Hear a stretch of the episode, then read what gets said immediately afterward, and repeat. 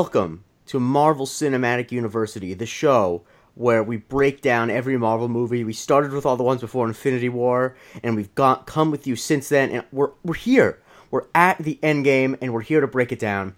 I am one of your co-hosts, Jake Christie, and joining me today, as always, are my great friends. First off, Jerome Chang. Jerome, how are you doing? I am so tired. I'm so exhausted. It's been such a weekend, but I I'm so excited to talk to you about it because uh, honestly, that's been the excitement about these uh, films to this point. Now it's not just experiencing it for myself, but getting to talk about it with all of you. So uh, can't wait to get into it. AC Anthony Canton III. How are you? I'm good, man. Part of part of the journey is the end, and we've arrived at that end. So it's kind of cool to to, to kind of close this part of the story out, and uh, looking forward to getting into that with you all, and looking forward to. And joining us later uh, is the fourth co-host of our team, like a, a person who our team would not be complete without. Nitzan Bluffstein. She'll be here later because she's, you know, we want to get this pod out as soon as possible for you guys. So uh, it's hard to get scheduled and stuff like that. But we can promise you that we will have another Endgame pod either next week or the week after that. We're going to keep talking about Endgame because, guys, I don't know if you knew this, but there's a lot to talk about in this movie. And I just want to start off very broadly. AC, I know you saw the movie on opening night too.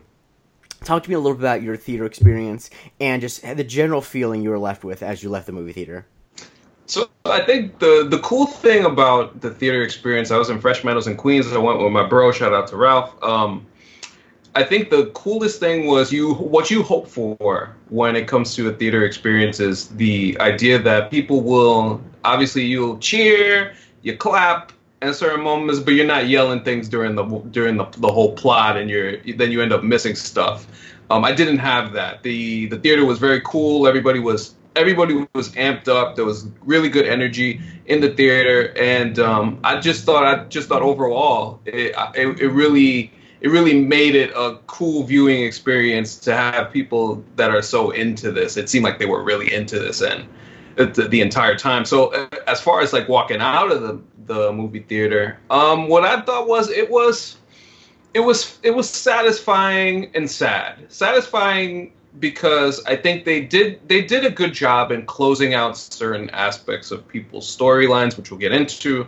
And it was sad because hey, listen, at the same time, man, it's been since 2008, uh, since Iron Man came out, and we've had all these movies, we've had all these storylines, this linear way that the Marvel Cinematic Universe has kind of constructed everything to this point, and this was the end. There was a begin, there was a beginning, and there was an end in this version of the story. So that from that aspect, it's sad because you you become so connected to these characters. But overall, like I really enjoyed the movie. I really did. I think it was. I think it was very, very good, and uh, we'll get into that further. Jerome, uh, what was your theater experience like uh, up in the Great White North? Um, a baby cried during Tony's funeral, which like kind of like because it was so silent at that point, and then everyone just take it in, and I that kind of pulled me out a bit. Outside of that, I mean, uh, I saw it the Friday night. Thankfully, I was able to snag some tickets. You know my whole ordeal. I had to give up my tickets for work uh, for the opening night, and then uh, somehow managed to get myself in for the next day. But um, it was a good vibe. I I, I wouldn't say it, it, didn't, it didn't feel like it was like an opening crowd, just because. Uh, you got, I think, all the reactions you would expect for the particular notes in the film, but I wouldn't say like you had like a huge hype that was going around um, throughout the theater. And it might have just been by chance because when you think about especially this opening, there were so many showings of it and then more added on top that you can't imagine everyone's going to be a diehard fan throughout. So uh, I know for myself, uh, I I don't know if I gave an audible scream at any point. I think I tried to avoid it as much as I could, but a lot of internal screaming, that's for sure. And uh, I honestly, I just want to know how many breaks did you take, Jake? Zero. Zero, yes. That baby. is the true triumph of the film. Yes. Ben. Now, did I develop a headache towards the end of it because I was dehydrated? You are goddamn right. um, but yeah, so I uh, I had an unbelievable theater experience, like truly one of the best theater experiences I've ever had in my whole life. I saw it at the Magic Johnson Theater in Harlem, which is an, um, a great theater to see movies at. And when you say there wasn't reactions, I, I can't emphasize how many reactions there were in this movie. Every time even a vaguely recognizable person from a past movie came up, there was a full applause. Um, there was screaming, shouting. The moment that I had the biggest reaction by far was when Cap had Thor's hammer. Everyone went fucking bananas. Oh my God. It Yeah. was so great. Um, there was just like ton of you know jeering, booing, audible sadness. Like, it was just it, it it was why you go to the movies on opening night. I felt like it felt so special to be with people that across the board like i felt comfortable reacting to, in in front of and i felt comfortable you know I, I knew i wasn't the only one crying in the theater i knew i wasn't the only one who experienced all these things so it's like we're here on a thursday night at 7 o'clock we definitely had to like buy these tickets the day they first were available you know so Yeah. that I don't know. That's a really special communal experience because obviously, as any person who wants to sound smart on the internet will tell you, we're having fewer and fewer communal experiences as a society, and so to have that was one was great. Um, It was entirely a movie that was made for that group too. Yes. Mhm. Like so unapologetically made for that in ways that probably frustrated the general public. Uh, One hundred percent. yeah, I think it probably good. gets frustrate the general public, but I also think I think you're also. Uh, I think you're also probably not giving the general public enough credit in that. I think obviously there are a lot of people with Infinity War who are like, I didn't understand any of it because I haven't seen the other mm-hmm. movies. But I think a lot of it also was like, I think if you're someone who has only seen like a handful of the other ones and you just like sit back and are willing to just accept what's going on, like it's not crazy. Like it's not like No, no. It's not like But if you I mean, tried to watch Game of Thrones last night and never watched the show before. this one. I think this one like just gave so many rewards to Yes, the people I who have like invested that much. And not to say that it was not appreciated by everyone, but more Yeah. so that it was that movie that decided. I mean, it spent so long, like in the film, basically being a look back clip show. I mean, you and I, who are big fans of like sitcoms, like I had joked to everyone I talked to about it. I was like, it'd be funny if they just sat there and said, like, "Hey, remember the time we did this?" And they basically did that. Yeah, it was that that sequence was great. It just I, I felt so good about um the way I described this to my older brother, who's very skeptical of the Marvel movies, was that it was simultaneously a movie that was quote unquote for the fans, Mm-hmm. but was not just fan service. You know what I mean? Like all the things for the fans generally felt earned. Like I wasn't like, okay, they're just doing this because they want me to, you know, uh, to to f- be like, oh, I remember that guy. You know, they were doing it because uh, they earned it, and I'm vamping because AC lost his connection and needs to come Yes, back. exactly. Well, no, Um, exactly to your point. Like it was everything felt earned. Yeah. This this film in its entirety uh, felt earned, and I think that's why it would requ- like I would need to watch it again if and I have watched it again. Um, just for the sake of experiencing it in different ways, because the first time I experienced it, I think it was really almost just like a cathartic experience of Mhm. knowing everything I've gone through to this point, not just in watching them, but in following it through the pods, now through Twitter, through all of it, through all our discussions in the group chat, and just kind of like sitting there and kind of just getting the whole payoff of it. But now, kind of looking back, uh, I'll just I'll be able to watch it for what it is. I think especially uh, it was the case for this and Infinity War, such a large scale for a film. I don't think, especially if you're such a huge fan, you can experience it just one time. Yeah, I definitely need to see it again. Um, I'm looking for. I'm probably gonna try to see it in theaters again, just because that was such a great experience, and also Mhm. because I get frustrated by bootleg so easily. Um, AC, uh, I'm just gonna start with you with the first category, just because I want to jump into these, because obviously they're gonna we're gonna have tangents and what have you. Uh, let me just ask, of a movie that was so expansive and big, what was your favorite scene of it? Man, you know that's funny. There's like there's a lot of them that you can choose from. I think for me, it's gonna have to be, whew, yeah, it's Avengers Okay. Assemble. It's a Yeah. It, Yeah, it's Avengers Assemble because it's like it's the culmination of everything. It's the and I I would say even further like from Cap, Iron Man, and Thor going up against Thanos into Avengers Assemble, like that whole scene was. It, felt like okay, this is it. This is you know we're gonna see what happens and how this all plays out. And I think there are so many so many good moments uh, with all the heroes coming, but not only coming back, but you see that the, you did everybody forming, and then you see all the little the all the little team ups, which is kind of the best part of what the the MCU has been about, is all those little team ups that we've enjoyed throughout the years. And I know some people went a little bit.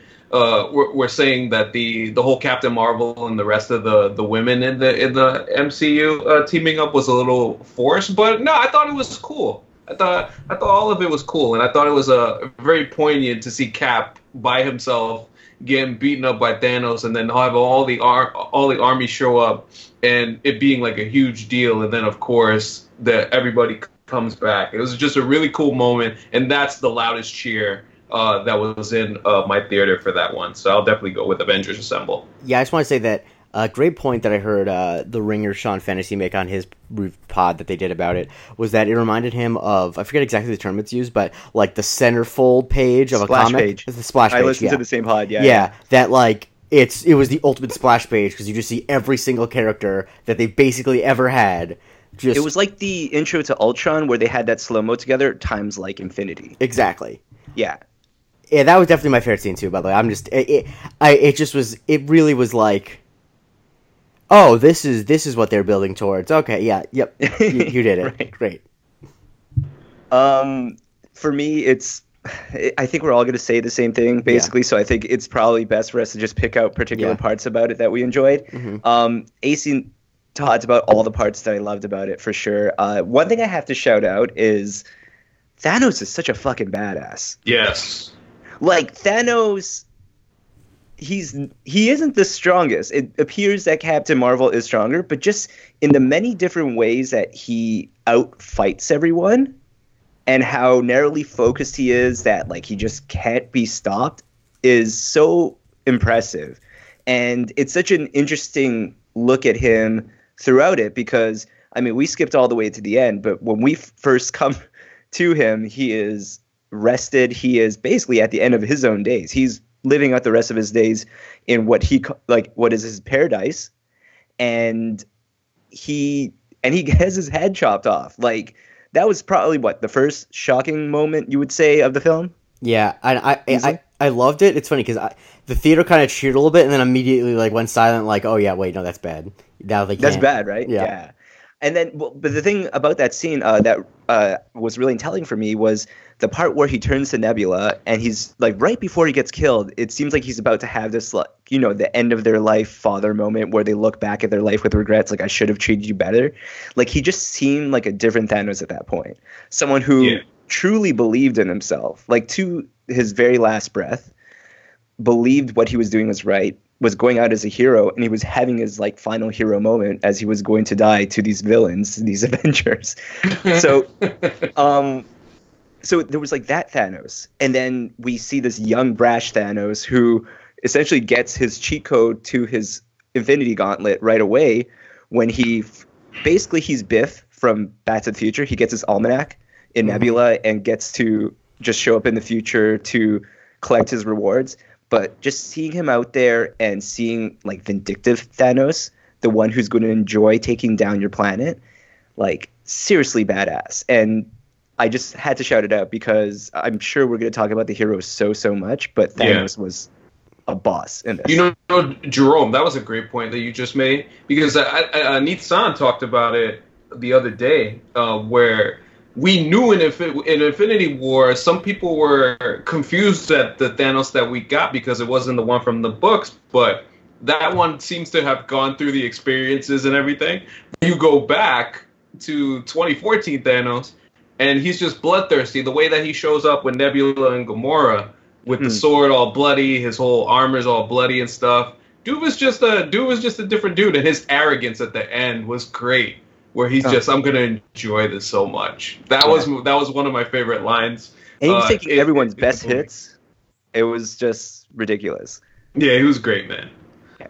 Yeah, I mean, he took on Captain Marvel. I know you said earlier that Captain Marvel's stronger than him. Is, is she? because uh, he. I you know what I'd argue that just because like in in that moment, I mean when he does the headbutt and she blocks it. Yeah, no, I'm just saying I, I did like that it wasn't as simple as her just coming in and you yes. know wrecking stuff. I, I, one thing I want to get to um, because I think we're done basically talking about that scene. That mm-hmm. I thought I had one of the first notes I wrote down was that it is truly an unbelievable achievement and flex at the same time that Marvel's big culmination movie, probably the main plot point, like the main thing that like creates conflict in the movie, hinges on a second tier character in a separate like franchise installment of the MCU. The fact that like Nebula is probably like the most important character in terms of like making the climax happen is such Right. a flex because she is so like if me in Guardians one like yeah this character is going to be essential to the plot of Avengers Endgame I'm like oh that's going to suck and it didn't it was great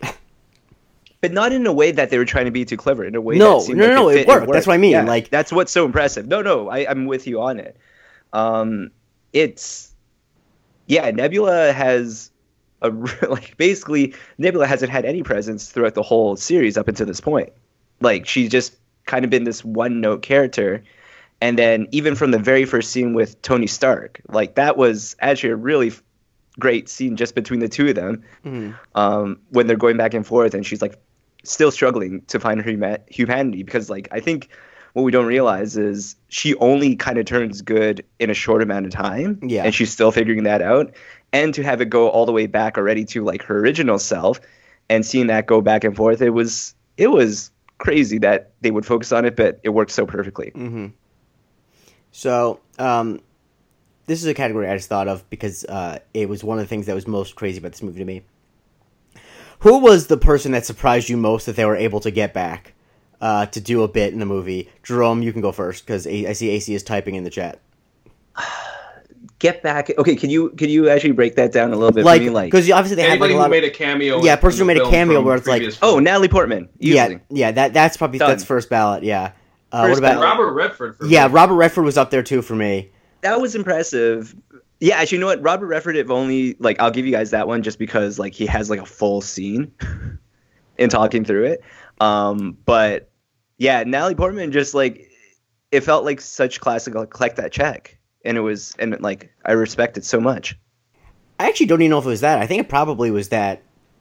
Uh, it was probably just super easy. Like I, I, I actually wouldn't even be surprised if they were able to like not even have to fly her out to Atlanta to do it. That they were able to Right, somehow right. do it like on a second unit. No, because she didn't have any lines. So No. like something I pointed Did- out. Uh, she says something. Was that taken from like Thor: Dark World? yeah, I think so. I'm yeah, I think that, maybe. And if, if not, she has one line. But like I I was talking to the person I saw it with, and I'm like, they had William Hurt, uh, The William Hurt- Tomei, and Natalie Portman. All, all three Oscar winners. 3 shows up, yeah, right? but another thing, all three Oscar winners who have Right. zero lines in the movie. Like they just have like they just brought people who are extremely accomplished actors just to stand there, and like that is that's really unbelievable. I'm so glad they did that. It just made me so happy. Um, Mhm. but uh, so I know now that um, I just want to get this because I'm not 100 percent sure when Nitz is joining, so I need to get this out of the way before she's here. Sure. Uh, so, and AC is quickly testing something, so we can talk about it, and he'll come back in. We can talk about more. For sure. You you know what my favorite part of the movie was? Who you know? I think we both know, and I it, it, you should know it because I can't say it in front of Nitz. Yes. yes. The moment when the man, the myth, the legend, Allow me to introduce myself. My name is Korg. I'm kind of like the leader in here. Korg Yes, Korg, he- is yes, he alive, does. baby. Yes, he is. In Hawaii, I, I can hear that clap in the background. Yes. You need to like really amp that up just so everyone will. can hear it. I'm gonna case add missed some more claps. Just uh, a, a Yeah, whole exactly. Just applause. like a whole uproarious applause. I mean, to the fact that we get the full surprise of Fat Thor, and I still flip out the moment that Korg shows up, and of all the timing for that, for, I mean, we're looking at the chat right now. Someone's able to join at this very Yeah, moment. so we probably should wrap this section up.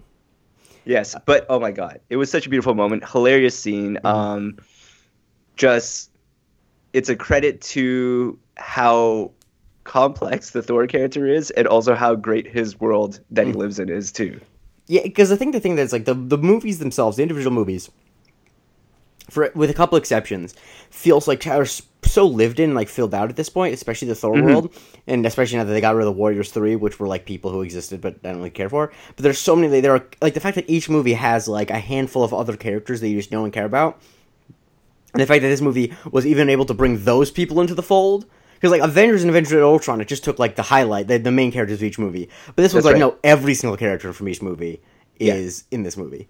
Um, Yes, Oh my god. No, when Korg shows up, it was great. I uh, sorry I gave you the awkward pause there. I wanted you to just like be able to drop it yourself just because it was Yeah, such no, a big moment. No, it's great. It was just. oh, dude. He's, he's made of rocks, Yeah. and you won't be intimidated unless you're made of scissors. And the little paper scissors. He's a victim of cyberbullying. Yeah, that's it. He gives the, gives the headset to Just- Korg. I mean, he gives the headset to Thor so he can yell at him. Oh my god. when the fact that he's like uh, you can use the Wi-Fi, no password, just every bit of it, just perfect delivery. AC, you back? AC, I'm back. back. Okay, great. We just we were we were just vamping flip because I didn't want to start another category with just the two of us. We had a little Korg section just because it's before Nitz gets here, so I want to make sure that we got that out of the way. Shouts to Korg. Sh- Yeah, we're talking about the, how he has to give the headset to Thor to yell at the guy because he's too Yeah. nice. He can't Was it yell at Noob- him. Was it Noob Master 69? Yeah. That was great. Um, so moving along with uh, I'm, I'm trying to think what category to do next. How about uh, let's say um, let's go with favorite line, just because uh, I think that that's a you know I don't know honestly I didn't write these down in order because there's only a handful of them. So what, what was your Right. favorite line, AC? Hmm.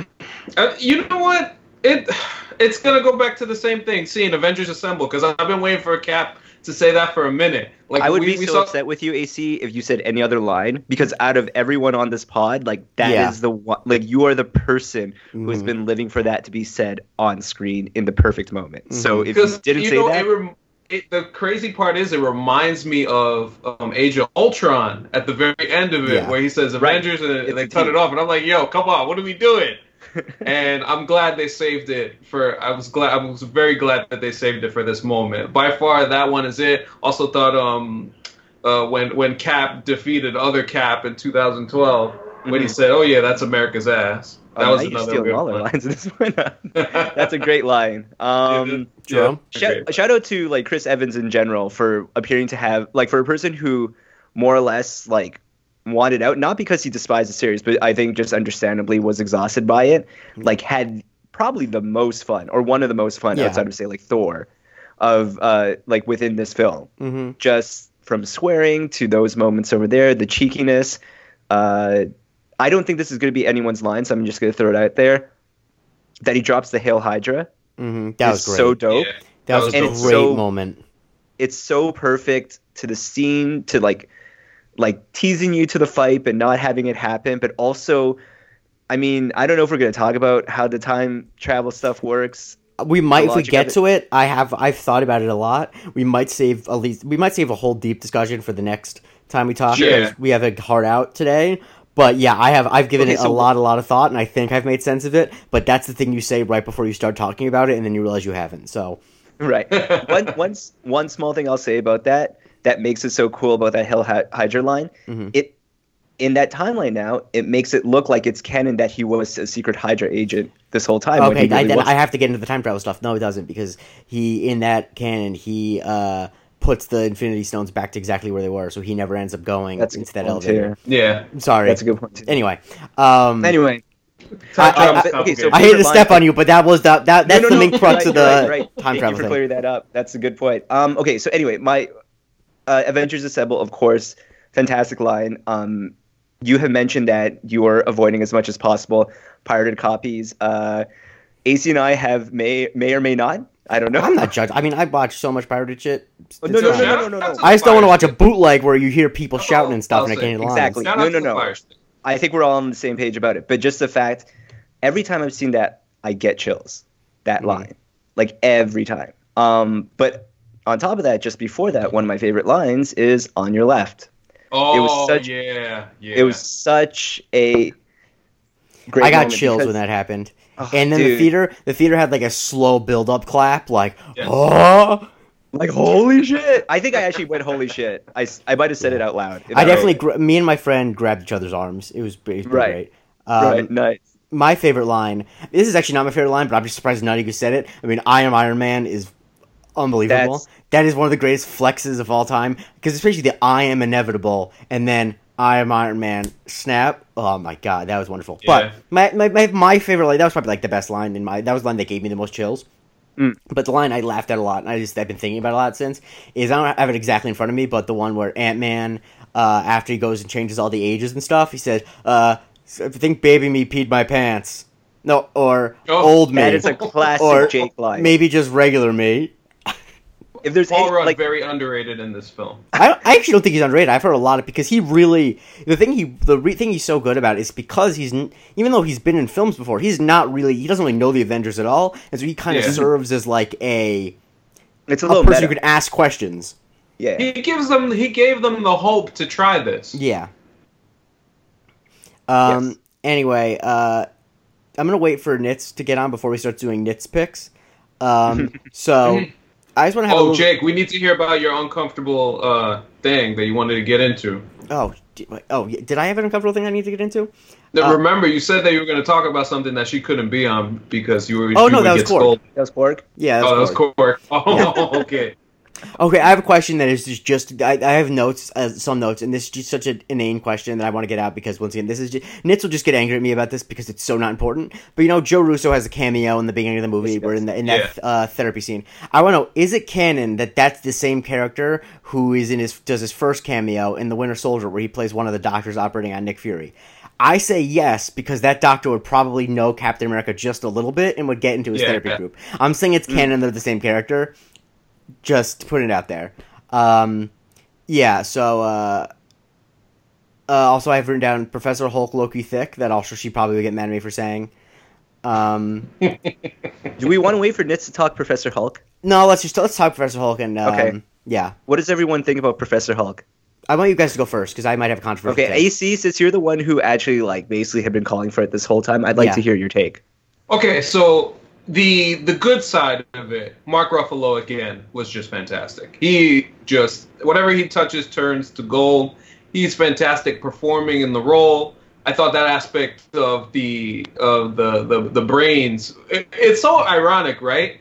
Because if you think about Infinity War and how that started with Hulk trying to use his brawn to to fight Thanos and getting his ass whooped, Mhm. and then this movie, he's actually the Hulk, but for the most part, he's using his brains throughout the the film, not only to talk to the Ancient One about uh, reconstructing the timeline with the Time Stone, and then also the stuff that he's been doing with the Time Machine, and of course uh, wielding the Gauntlet. Which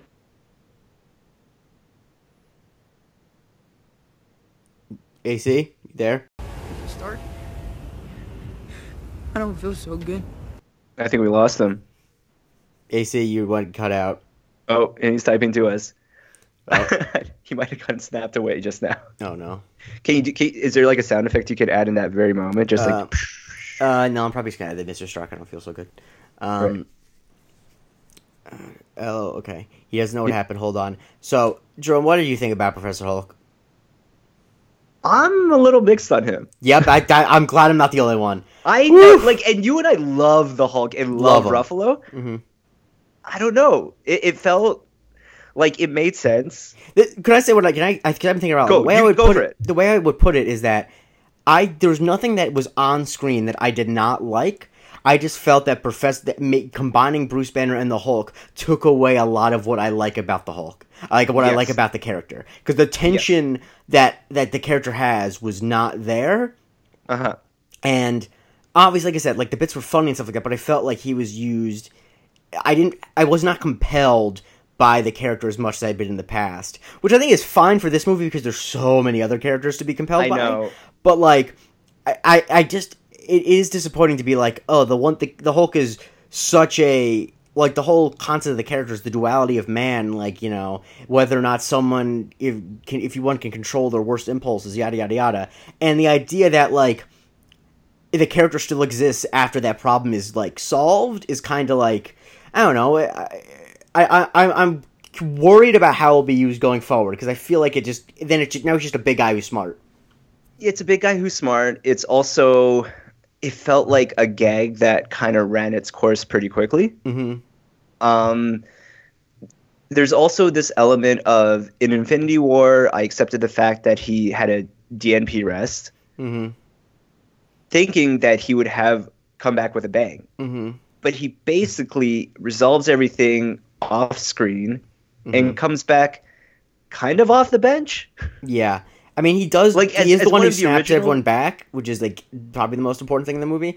But course. yes, Um, Hello, peasants. Hi wow, there. that's that is a better entrance kidding. than Thor and Wakanda. Non-peasants. Non-peasants. I'm just kidding. Welcome no, to the How pod, non-peasants with this shit. AC's currently Um, working out some stuff with his microphone, so it's just the three of us now.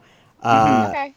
Now, But okay, so the other the other side of it. Oh, yeah. uh, so that's just to catch you up right yeah, now. fill me in. we're, We're talking, talking, Professor about Professor Hulk and our feelings about it. AC was uh, pretty excited about uh, Professor Hulk before he kind of got uh, knocked off the call. Jake and I not as crazy about Professor Hulk, to be perfectly honest. How come? Well, because I'll say what I said to him. It, Go for it. it's nothing on the screen was bad. I liked everything I saw. It just I feel like that combining, like basically nullifying the Hulk's problem, took away a lot of the compelling stuff about the character for me. If that makes sense. Um, sure, but we've had 11 years, and I guess I mean technically 10, right? Unless you count the Incredible Hulk. no. so we've had uh t- we've had so long to have that character you know That's grow true. and grow and we saw him in ragnarok and he was just like he was already to me halfway there he was still obnoxious but he easily had a lot more control over his temptations to just smash everything and he was holding full conversations which he was never doing before so So- it felt like a natural step I mean, I did So love do- the scene where he had to that's the thing. pretend to smash the car because he wanted to seem like the real Hulk. that was a funny game. Yeah. yeah. I think uh, so. That's exactly where I was at. AC, welcome back. Uh, just to catch There. you up, um, Jake and I basically have put out our take that we're not as crazy about Professor Hulk, but not in the way that we dislike Professor Hulk. It's Right. complicated. Um, Nits, to your point, it makes perfect sense where the character is right now, and I think it's just, and especially like I, in this film itself, when we see the original Avengers Hulk and the new added scene of Hulk having to go downstairs, I miss that guy. like it was hilarious to me. But that said, it makes perfect sense that the Hulk is where it is. I just, you know, Oh, pulling you out know, for Jerome, Hulk. you know the funny thing i was going to interject and the last thing that i was going to say before thanos snapped me off Yeah. the call um, the thing with the professor hulk that i had an issue with was i would have liked to see him get a rematch with thanos and fight him one more time That's the thing. Um, Like it felt like it was entirely on the brain side, and I didn't Yeah. see like the brawn. Ultimately, I mean, Jake said it himself. Is he's the only one who could do the snap? right yeah So- you should've- i would have do you feel like he be more got dumber physical. though he got dumber for sure What? Sorry, in what sense? you don't feel like he got dumber? It wasn't like they took Bruce Banner and the Hulk and put them together because obviously the Brawn is still there, like you said it. He was the only one strong enough to snap and not die. Mm. But it felt like he got dumber. Even the way that he was freaking out He when they were sending goofy. Lang. Right. He was just very didn't goofy. seem as like Bruce Bannery, which I guess comes with the fact that all of a sudden he doesn't have this like constant anxiety Mhm. about But turning into the Hulk. But that's I don't what. know. That's what I kind of interpret it as. It's just more like when you quit that shitty job that you didn't like. you're kind of like on top of the world in the kind of way. It's like it's cool that like Jerome got all chilled and everything, but he's kind of like an idiot now, dude. yeah, he was like enjoying the attention. He was doing dabs and shit. Like Yeah. Bruce, like come But in on, that- fairness, Bruce is corny as hell too. Yeah, I yeah. That's true. Um, so it's but- like you give a corny nerd some attention, and they're just like out here. All right. That's- uh, that's before we like. uh, move on, I want to have Nits. I want to give Nitz the opportunity to answer all the categories we've gone through. First off, tell us about your theater experience. You were telling us about it in, re- in Anthony on in real time, but let the people know how what the theater experience was like. Okay, and I'll do these rapid fire so that we don't have to like Sure. kill hella time. Um, theater experience. So I saw it back to back with Julie Fair. Shout out to the legend. Um, we literally went. Yeah, we went at six thirty. We got out at like nine something. I had a I had a pitch I was working on for Redacted client. Um, so I literally we popped into a Starbucks, did it hella quick, popped out, went to the midnight showing, super lit. So that being said, 631 was awesome. People were clapping, people were cheering. I was crying five minutes into the movie and nobody laughed at me. Uh, in fact, Julie took a bunch of extra napkins because she anticipated me crying and like nobody said That's shit. It was just fantastic. Fantastic fun. Um, midnight, everyone was quiet. Nobody really cheered. Nobody, n- nothing. Like there was literally like no reaction to most of the most incredible scenes. And like you could tell that those people, like it was midnight. Nobody is stupid like us and watching this shit back to back. So like it was 100% their first time. So that was lame and it made me realize and also these guys behind us were talking literally the first 5 minutes into the movie until I turned around and scared them straight. I like have I was so stern with these motherfuckers and they didn't talk the rest of the movie. So salute. I am I am the hero of that theater. But that being said, it made me realize that like theater experience is just so crazy. Like you don't even know what kind of crowd you're gonna get those are both opening nights, and only one was like there for it. But what? wa- Wait, I'm I'm sad. Give me like a quick one word description of what your guys' experiences were like because I didn't. I'll, I'll, I, I can Yeah. it. So Jake and AC had the six o'clock. I had the midnight. I had seven. Excuse me. Oh, Oh yeah, you're right. Sorry. I thought you were asking. I thought you were saying when I saw it. I'm like, no, I saw it at seven, baby. But it was lit. It was you, awesome. you guys had the six o'clock Nits experience. Yeah. I had more Yeah. of the midnight. Literally, people were like, "Yo, when?" Uh, okay, never mind. Whatever. Yeah, it was All right. great. Okay. Favorite scene. Oh my god. There's don't really only one Oh my answer, but if you want to pick a smaller scene, No, there's two answers. What are the One, answers? when everyone, when everyone, obviously, when Doctor Strange whizzes everyone Yeah. in and everything that follows it yeah, was just fucking amazing. Mhm. But close second was Cap fighting Cap. Like those oh, 20 Okay. seconds That were was really solid good. scene. Good That was like just a like. It was such a good. that says a uh, lot because of what? what? we know how Nits feels about Captain America. Yes. so here's the thing, and I guess we'll get to my bitching later. yeah. but, that's like, what that was gonna be the next category. I was gonna do nits Oh, picks next. Go go. What's No, Okay, no. I mean wait, wait, after we're done going favorite through all your categories. Oh, okay, amazing. So then it was like Cap was so fun in this movie, and I was super turned into a Cap fan until the last five minutes, and I was like, "This bitch." like I was so mad at that ending, and I knew it was coming Oh, too, and I was like, "This motherfucker went back to get laid." Okay, whatever. like fucking, the world needs you. Whatever. Okay, I have a yes. question. Great, since you brought that up, I have a question for Jake. Mm-hmm. Yeah. So, Yes. does Jake meet his eventual niece then in this timeline? Uh, possibly. It's unclear. I read a whole Does, like, theory the- the about. I read a whole theory exist at this about point, how. then? Um, I read a whole theory that uh, basically, um, Cap always went back in time and uh, married Peggy because That's the same one I heard. Yeah, it's a, because it, it basically is hinged on the fact that um, it's Peggy mentions in like one of like a B roll video at the Captain America exhibit that she met her husband during World War II.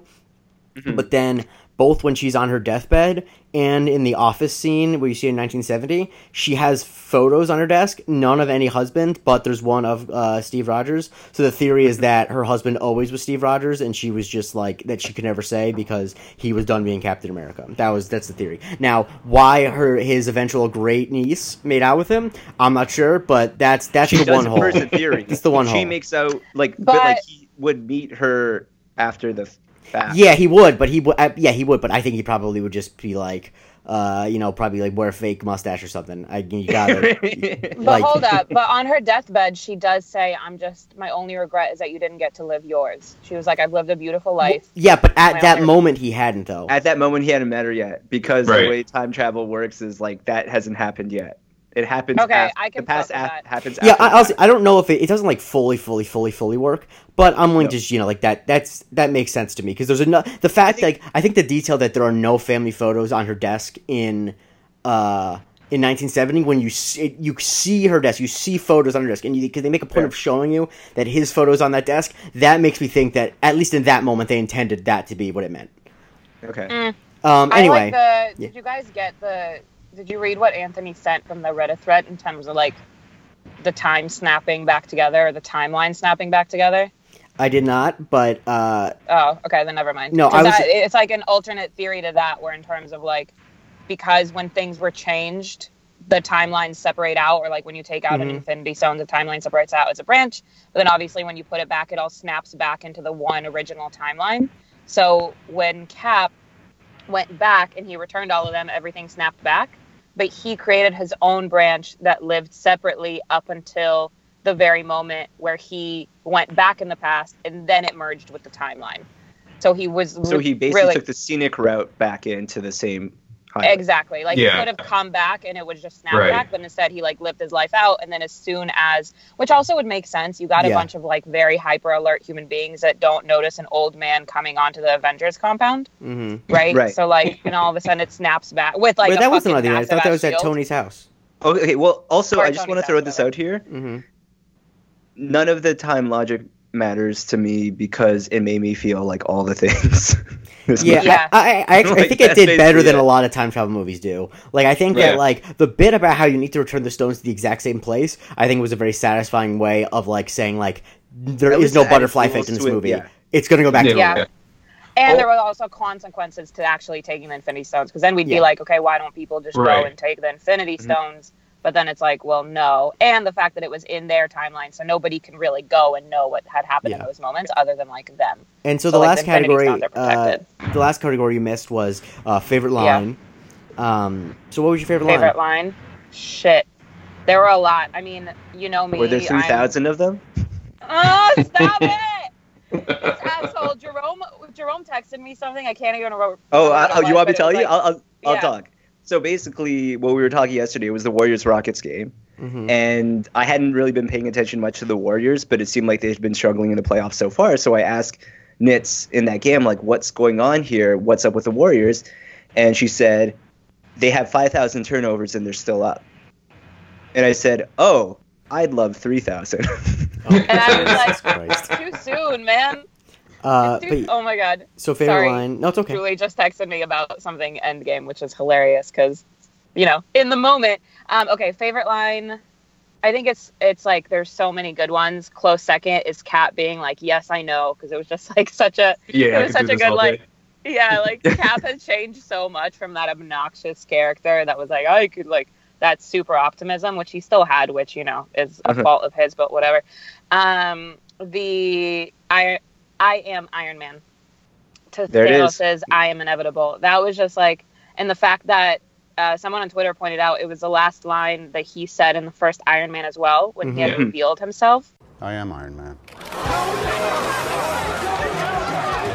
Yep. and that like bringing it full circle fucking kills me and it was also the last line that he said alive in the universe because he didn't actually speak afterwards um, Right. when everyone was coming to like put him to rest so that's fucked up also, that, like, Tony leaves being a smartass.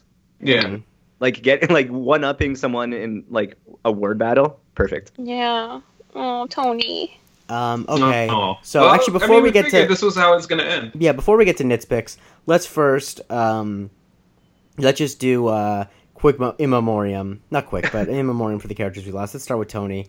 Nits, I'll clear the floor for you. S- say whatever you need to say. sorry i was i was muting my twitter hold on let me mute all my notifications so i could do this properly okay. say what i need to say about tony Yeah, because I, know you Um, have some things to say, and I'm I'm I'm gonna mute and just, just say what you need to say. Wow, this is so dramatic, but I love it. Um, I mean, Dragonfly Jones pointed it out. He had a whole thread about the fact that imagine doing the pitch meeting for this universe, be like, we're going to create 22 movies Yeah. over 11 years, and the guy that's going to be starring it is the guy, like the guy that's really driving all of this shit, is the guy that's been in and out of rehab, can't stay out of jail, doesn't actually have any of these blockbuster films behind his name. That that's a guy that's going to just like drive this whole thing home. Playing a And I mean- second rate character at that point. Yeah. Exactly. Like I think my favorite RDJ thing, and one of the only other RDJ things that I can actually say that I've really, really watched, is a Charlie Bartlett. He's incredible. He's an incredible actor. But the dude was a troubled actor at the time, and being like he's going to lead a superhero franchise for the next 11 years is like just a crazy gamble. Looking back on it now, and the fact that he was perfect for the role, Tony had led this entire thing. He really like nothing everything was off of Tony, right? And if a movie didn't have the same appeal as something else, they brought Tony in for a cameo. They made us fall in love with Spider-Man a little bit more because of the chemistry he had with Tony. Like this was to me, he was the universe. So the fact that the end of this era of the universe as we know it, and I know that Spider-Man is technically the end, but there was no end credit scene. So that to me is it.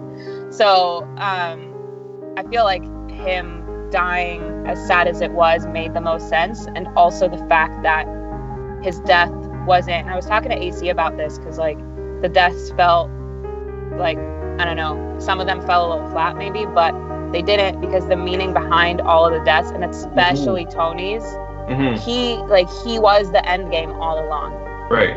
all and that just like fucking that like hurts my soul but i think that it's the perfect and the only way that i would be okay with this character going.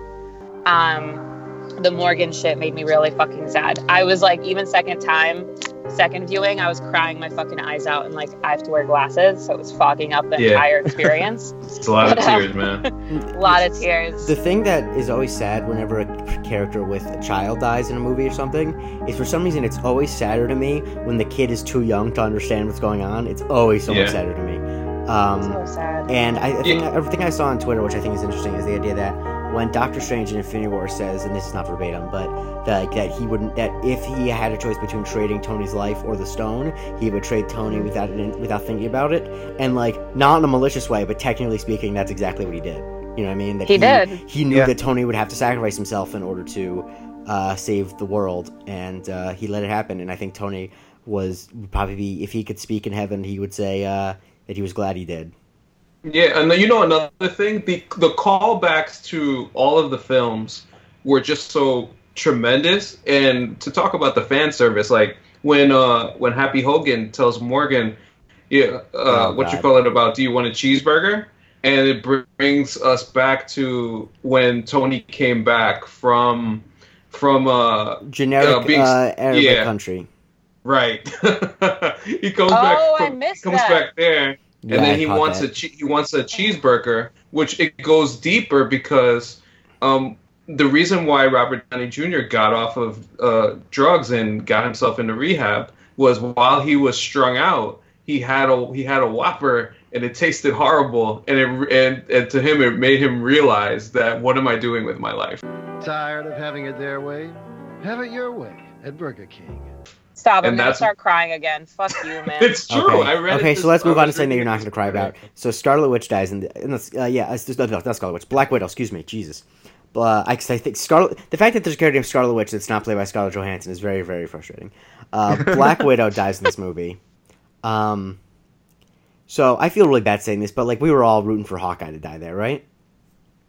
Yeah, I um, think so. no, AC. no, and it, it, Yeah, I think most people. I think most people were. See, me, I didn't. Me, I didn't have a problem, and I think I mean, I didn't care Um, that much about Black Widow, but Yeah. like I like her slightly more than Hawkeye. So yeah. right. But which But one that's hits that's you why harder? you kill Black Widow then. Yeah. yeah, I don't know. I I know. was I like- know. I know that's why you do it narratively. I'm just saying what I was rooting Right, for. right, like, yeah, oh yeah. yeah. No, no, for the fans. I'm talking for the fans specifically because we imagine if the two deaths coming out of this film were Tony and Hawkeye. Oh yeah, you're right. You're right. You're right. You're right. True. Right? We'd be like, who gives a fuck? But like, it's Tony and someone that maybe we don't care as much about. Obviously, as some of the other characters that would have hit harder, but like, Right. was right. a fairly meaningless character you could get rid of that we still had fallen in love with over the years. Yeah, I also think that it's it's not an. I don't think it's an accident that because I think they obviously wanted a surprise death because I think everyone knew that uh, Tony Stark and Captain America would be going away in some way, shape, or form. But I think that they like the fact that they picked because there's characters who are like you know equally as important, but like are not as played by as famous people or are not like as you know just integral to the team or whatever. But like I was genuinely shocked. I was like, oh, I just assumed Scarlett Johansson would be in these movies forever. You know what I mean? Right, Um, right. And so the fact that they got rid of her was really. Uh, that and honestly, that scene was really great because there's like there's something really poetic about two people mm-hmm. basically each trying to kill themselves and then trying to stop the other person from killing themselves. Like it's a, such a bizarre but like tragic scene to watch. It was also So one of I- the first scenes that we Oh. had with them, right? Yeah. Was in Avengers. It was like everything was going back. Like some of the interactions were literally mirroring the first interactions that we saw different characters have together. It just fucking sucked to my heart. Okay, sorry, AC, So, go ahead. So so Nitzan, I thought it was interesting, and the rest of you guys, I thought it was interesting because I was reading the New York Times article that I sent you guys earlier. Um, so they get into why does Natasha have to die? So basically, they say Tony gets a funeral, Natasha doesn't. That's partly because Tony's this massive public figure, and she's been a cipher the whole time. It wasn't necessarily honest to to the character to give her a funeral. The biggest question about it is what Thor raises there on the dock. We have the Infinity Stones. Why don't we just bring her back? But that's the everlasting exchange. You bring her back, you lose the stone. So Mm-hmm. Also, um, Hulk says he was trying to do it and he just couldn't. yeah, he just couldn't. Mhm. Well, because it the Soul Stone work, yeah. is the one where you got to make a sacrifice for. So yeah, Um, and he does mention that it's. Uh, sorry, there's a car being no problem. like I get it, man. You have a small dick. You don't have to do that. So Oh, um, they did mention. Sorry, I'm having a day. they did mention uh, that it's eternal. So even if Cap returns the stone, it's not like you get the soul back when you return the soul Yeah. stone. Like that, that death is done. That's true. How did he return the Soul Stone? Like He of all the stones to return, Vormir. I guess. oh, so they talked. So they talked about that too in the article, and basically, w- you could come up with any imagination of what it is, but you can see that also see. means Cap sees Red Skull again, which is kind of funny. Yeah, that is kind of fun. That is kind of funny. You could just see Steve Rogers just toss it over over the uh, the edge of the cliff Okay. back to wherever it, it uh, came from. Cool. So there's that. All right, so now finally, this is I think going to be a little contentious. Captain America did not necessarily die in this movie, but he was like no, he's no longer part of the team. And uh, now, AC, do you want me to do the pro what happened first, or Nitz to take the anti what happened? Because we will have a point Hmm. counterpoint. Let's do anti first. Yeah, let's do let's do uh, anti. Uh, are we talking about what we About the fact that Captain America was able to have like a sunset, he didn't die. He was given a, a chance to live out his life. See, I okay. I'll say this. I get what they were trying to do there because they wa- they always felt, and this is another thing in that article. They always felt that Steve had to get his dance. Steve had to get his dance, and that poignant line at the end of Captain America: The First Avenger. He had to get that dance Okay, at some I actually Okay, think but it actually have a much- so, I have a how different- do you feel? Oh yeah, Nitz. Like- I want Nitz to because Nitz I know actually had it was had uh, some issues with it. Yeah, I just Yeah, go thought. ahead. I mean, here's the thing. I think it made perfect sense. We knew one of them was going to die, one of them was going to sunset. Killing both doesn't make a lot of sense to me. Um, so I like the fact that, you know, again, they killed Tony with that epic, like, he literally snapped away Thanos, which is just incredible. And, like, Mhm. Thanos was the thing that has been bugging him this entire fucking, like, he was the most. For the record, I just want to say that. Yeah. because I didn't say it earlier. When Thanos started to disappear, I did throw up the double birds at the screen. Anyway, continue. I really did. Um, also, uh, just because you mentioned it, Nitz, uh, Yeah. another great line is when uh, Pepper says, "Now you can rest." Yeah. Yes, because she said like, "Will you be able to rest?" And I knew that, and I was like, if Tony didn't do this whole thing, if Tony didn't go and like help them create the time machine, blah blah blah, like he would not have lived his life either. Yeah. He would not have been able to chill, knowing Tony, and we saw him during the entire time in existence. Like that guy g- unravels when he gets this kind of like bug in his head. Mhm. Um, anyways, so that being said, with Captain America, we knew he was going to sunset after that. So that's great. I just felt like it was so lame. I like, I don't even know what about it just made me feel like I just, I hated it so much. And I don't have a really good reason for why. Like, it made sense. He deserves to go back to Peggy. We called that happening, blah, blah, blah. But I think like it was a weirdly selfish thing for Captain America to do.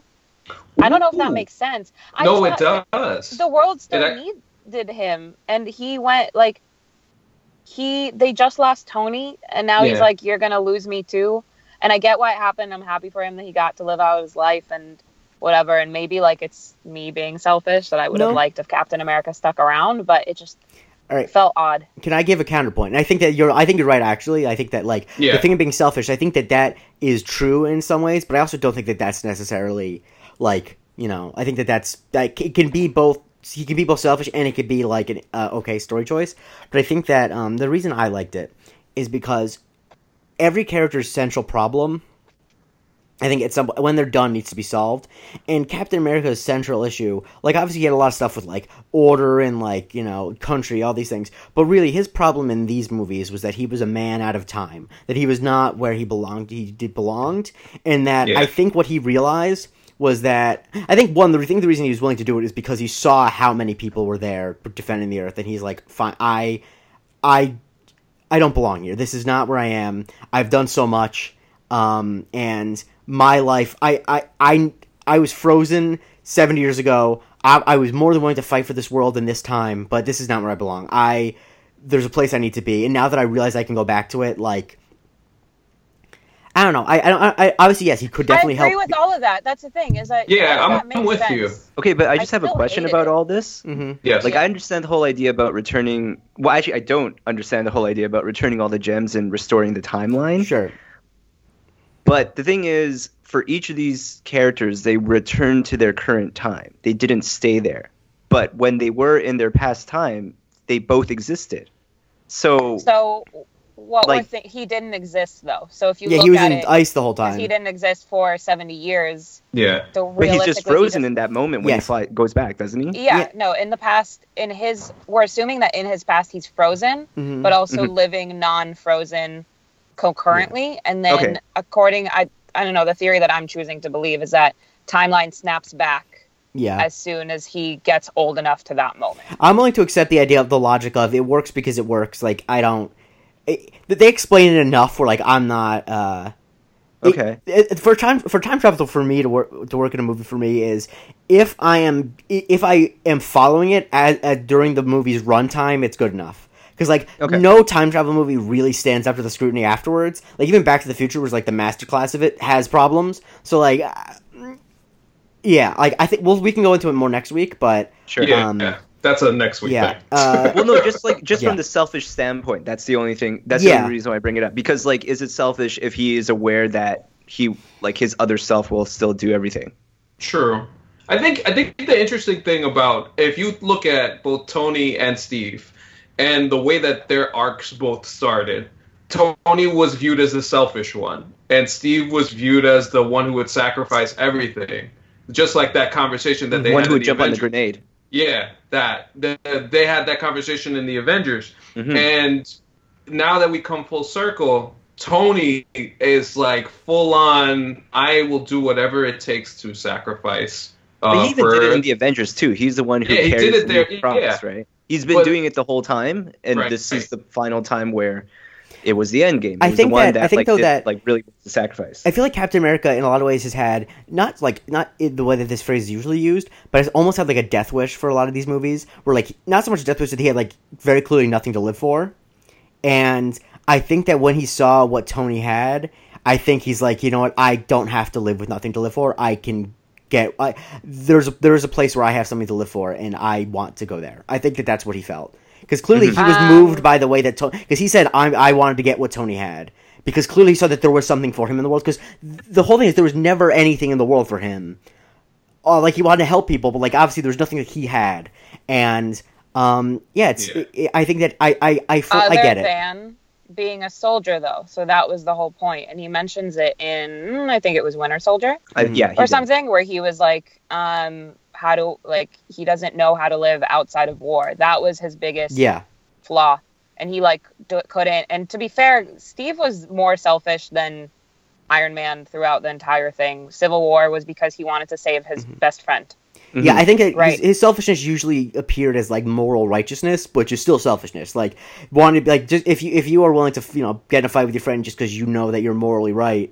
Over like if you're not willing to compromise, that's still being selfish, you know. He wasn't morally right. Right. The motherfucker killed Tony's family. Yes, And he but he like, didn't. But he didn't I- kill I'm the person that he's accused of killing. that." You know, so Yeah. Could I just share one like random Sure. theater experience that I had Go. just because we mentioned Bucky and we're talking about this scene right now? I don't remember like really I think I was saying earlier I was like internally screaming throughout, but in the scene where Captain America says goodbye to Bucky before he goes back in time, I definitely said out loud, well like not loud enough for anyone to hear, but just whispered under my breath, "Now kiss." It's funny. The moment he said goodbye, I actually knew. I'm like, oh, he's gonna stay back in time with Peggy. The moment he said that, I'm Right. like, okay, he's, yeah, he's gonna. Well, Bucky knew too for Yeah. sure. And Yeah, also, did yeah, you guys caught did. that that was a line from the first Captain America? Yeah. Right? Mhm. Fantastic, because you guys aren't present. Right, right, right. There we go. um, also, uh, was gonna say? Um, uh, one last thought before we add the other people to call. Uh, quick poll. I, well, my one last thought is that I love her as a character. I love the actress. I don't think Captain Marvel Hello. really worked in this Please movie. state your name after the tone, and Google Voice will try to connect you. Oh, dear. Anthony Canton. the third. Yeah, I don't think she worked in this movie. Even though I love Brie Larson, I like the new haircut. That's all I gotta say. Yeah, same. Also, I don't know what haircut she could have that I wouldn't like. To be honest, Also same. maybe dreads. And the dial tone. This is this is real podcasting, guys. Yeah, this is how it gets done. Yeah, man. Hello? Hey, what's up, Mike? Not much. What's going on? Hey, it's it's it's AC. I got my I got my people on the line. I got Jake Christie. Hey, you I got doing, Mike? Nitzan, and I have Jerome Chang. Hello. What's up, guys? Hey, How y'all uh, doing? How's it going? Good. Obviously, good. this Good is Michael. Smith of ESPN. Uh, first timer on Marvel Cinematic University. Thank you So for obviously on. we're talking Endgame, Mike. Yeah.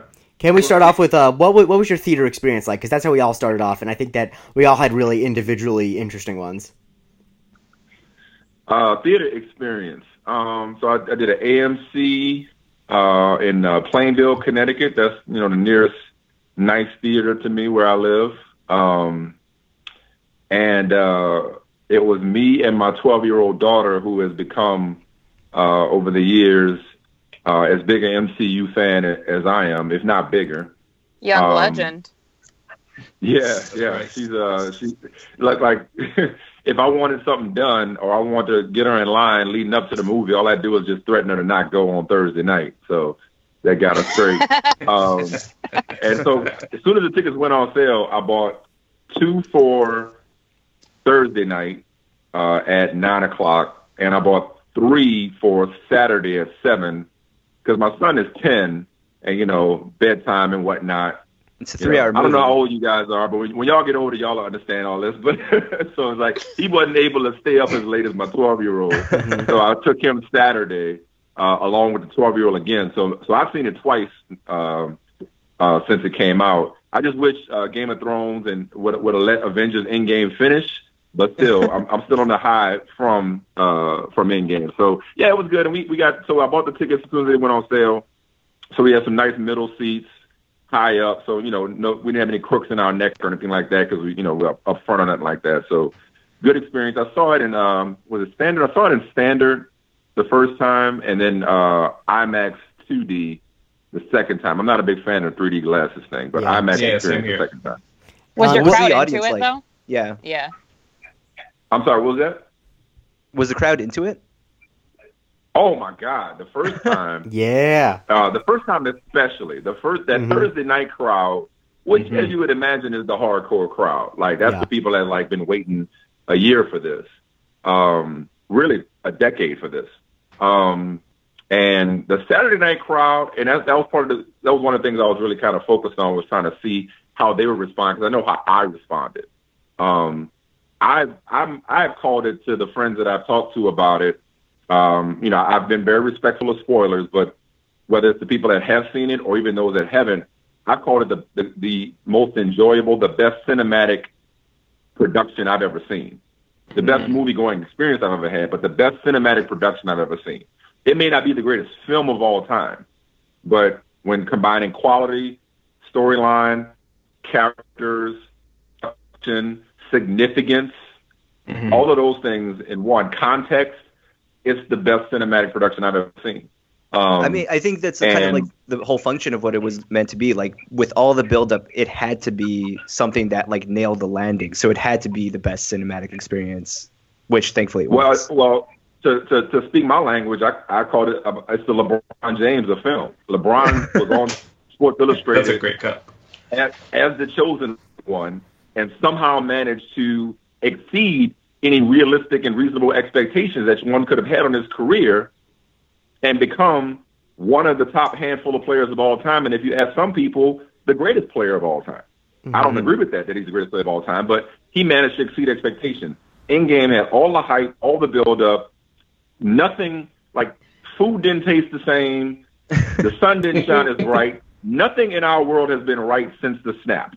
You know, we were all in a funk since the snap. Yeah. Like I have, you know, I own, I own so many of the MCU movies, and I didn't go back and watch any of them. I couldn't, you couldn't watch handle Black Panther. I, well, I just couldn't watch.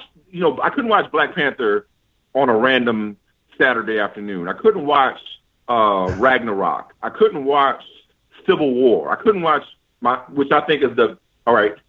We'll get to the rankings, I'm sure, at some point. And and I I'm, I guess Endgame is number one. But the reason I mm-hmm. say I guess is because I've always oh. had Winter so I've always had Winter Soldier number one. Love I've always Soldier. said Captain America Winter Soldier number one. Just because I thought that was the best film. Like there was such a Bourne Ultimatum Yeah. real there was such a For sure. realism to that movie that I just thought it, it held a special place in terms of the quality of film. It's one of the strongest That's standalones it. that can exist outside of the MCU. I What's love that? it. I'm I sorry? don't agree with any of that. I It's mean, one of- sorry. Oh, well, no, like it's, wait, it's wait, one wait, of the wait, wait, wait. I'm sorry. I'm, I'm sorry. Well, you said it was the strongest what? It's one of the strongest standalone films that could exist outside of the narrative arc of the MCU. Just like if you were watching it on re- your and What was the rebuttal? And what was the disagreement? Oh. disagreement? That was that was my selfish ass thinking that Ragnarok is just so much stronger, Oh, I love Ragn- that. Ragnarok's my number one too. You know that, Nits. Yeah. right? Wait, where do you? I want to know though. Where do you rank stuff like Ragnarok because it's obviously so completely unrealistic.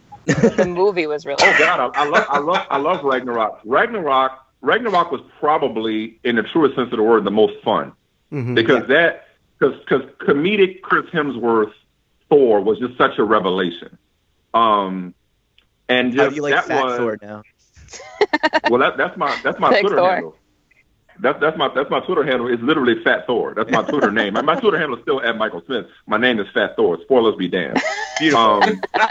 Because look, we could we, we could do a whole podcast on how I just have a connection to Fat Thor. Like in many respects, I am Fat do. Thor. What's the I'm in, I'm in good shape right now. The only, the only difference, uh, I've been in franchise mode lately. The only difference is I'm taking care of my body, but like me and Fat Thor got a lot in common. So I've called myself Fat Thor lately. But no, going back to Ragnarok though for a second, I thought Ragnarok also succeeded in kind of erasing, or, or at least kind of like suppressing the bad taste that we had in terms of Hulk standalone movies. Like neither Hulk Mhm. standalone movie worked.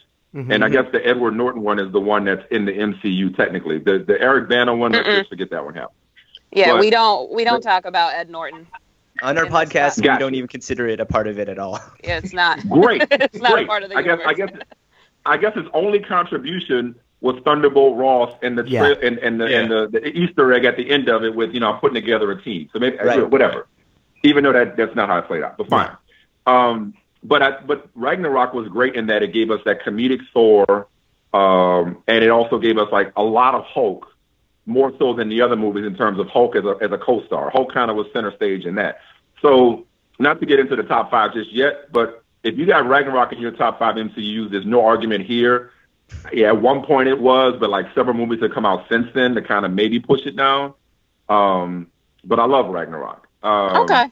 but anyway, Nice. yeah. So I don't know how we got off into that, but um, no, I, I, it was it was the movie managed to not only live up to the expectations, but exceed expectations somehow. I, I just it's a three hour movie, and I'm looking for scenes because as a writer, I'm also an editor.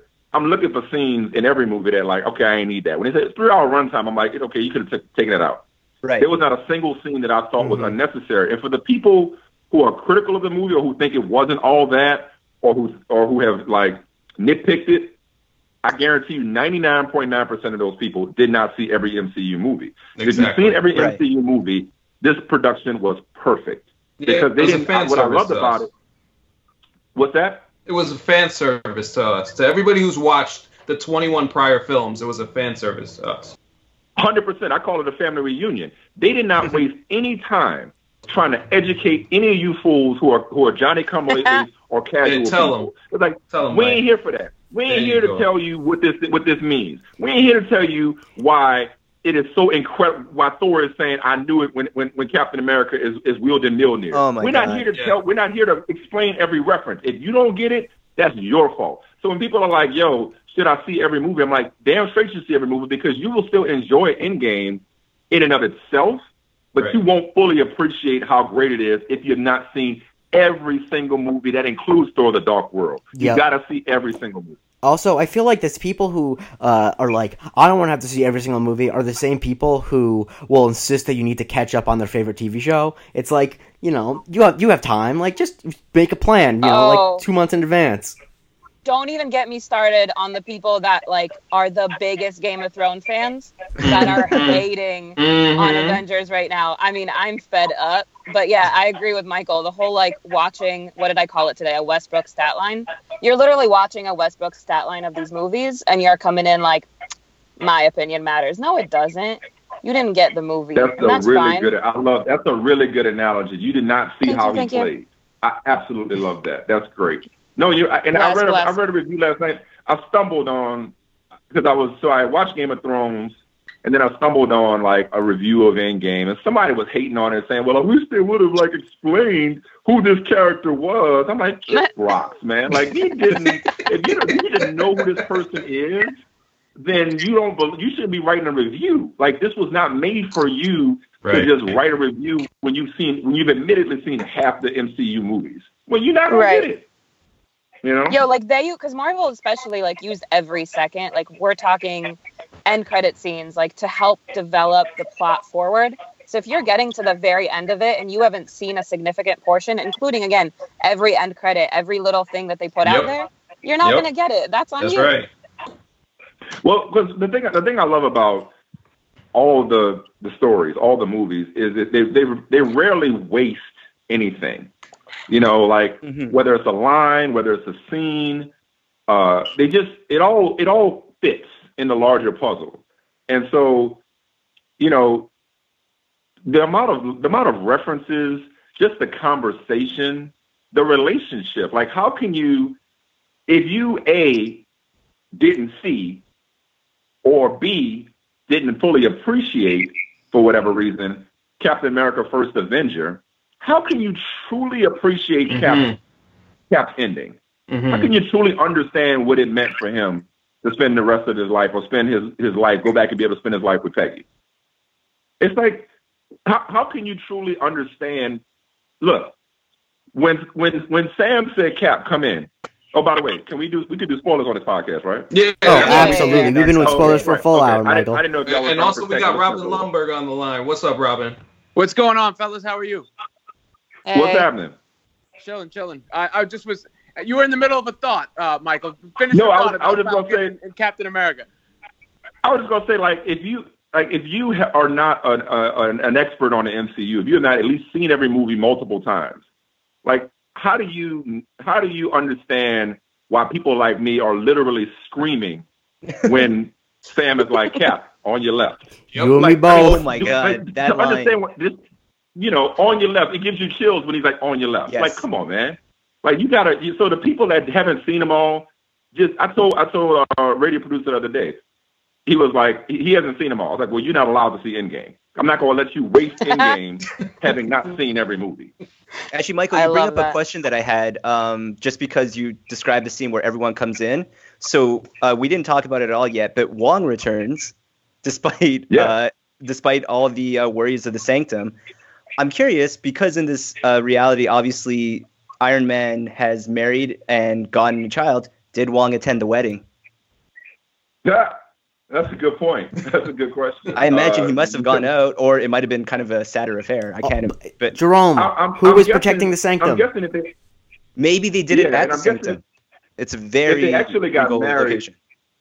I'm guessing it was kind of low key. I'm guessing if they got married, because remember, Tony comes back, he's lost 150 pounds, Mhm. Right. everything's destroyed. I'm guessing it was a low key, private type, you know, found a judge that was not snapped away affair type thing. I, I'm, I'm, I'm, it probably was not an elaborate Tony Stark affair. So that, that's a good question, though. Perhaps Yeah. sorcerers are also ordained pr- ministers, so they Guys, it's Wong. Come on. Nitz, this wouldn't be this podcast if we didn't do a full two minutes on Wong. Oh also my God, also, also in fairness, Korg. that was a pretty funny line where it's like, is everyone hearing? He's like, do you need any more? You That was Yo, Yeah. your man Yeah. really did not want to work at all. Yeah, that was his one job, and he's out here complaining like, "Oh, I have to get everyone back." Yeah, man, you went, you disappeared in the first one. Do So- your job. Yo, have we have we, have we have we processed have we processed like they got they went and got the freaking Valkyrie. They got Uh-huh. everybody. Yep. They got They got everyone. Everybody. Yep. Like they didn't leave anything to chance. They brought the whole family to the party. That was incredible. That was and, and it was so funny about it is how emotionally invested we all are in this. We all knew that we didn't know who was gonna die permanently, but we knew the people that got snapped away were coming back. I mean, half of them got sequels coming out. Like we Yeah. knew they were coming back. But that, yeah, But that was inevitable. the- I, I- think that's like totally on point. Like, especially the fact that they set the gravitas for it in the beginning of the movie, right? So they made that feel real. And then to your point before, Michael, when you were talking about people invested in the entire Marvel Cinematic Universe, if you will, like those those that moment at the end would, would have felt cheap if you just had thrown all those characters on screen like that out of nowhere. But it didn't feel cheap because you're so invested. The movie worked so well as a second half of Infinity War, but also the Mhm. the conclusion of the arc that started in Iron Man.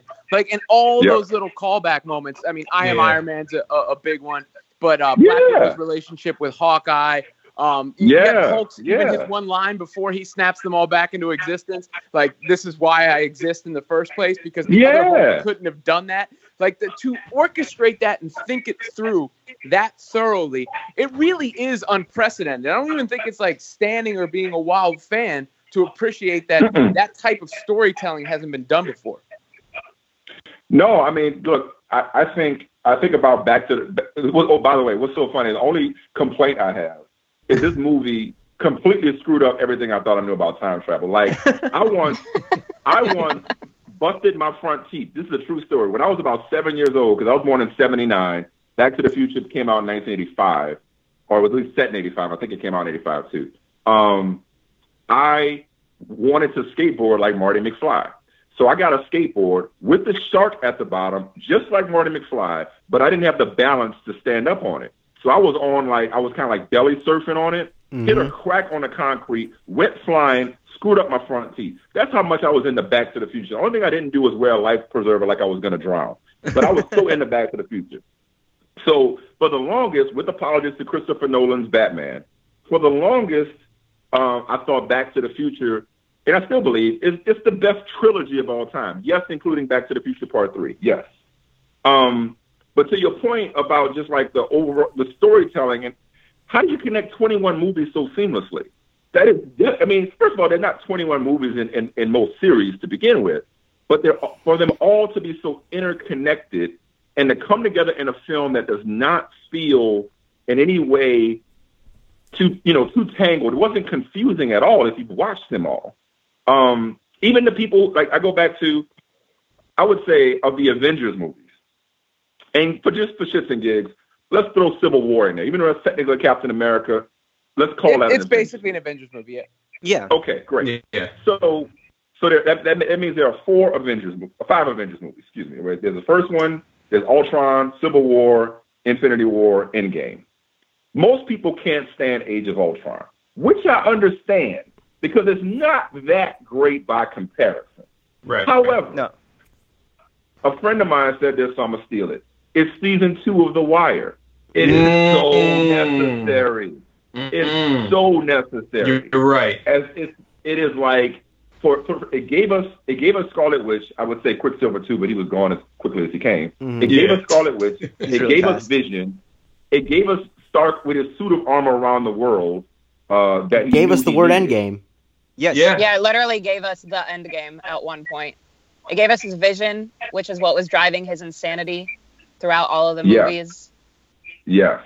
but most And- important, but most important, it gave us Cap's first attempt at picking up Mjolnir.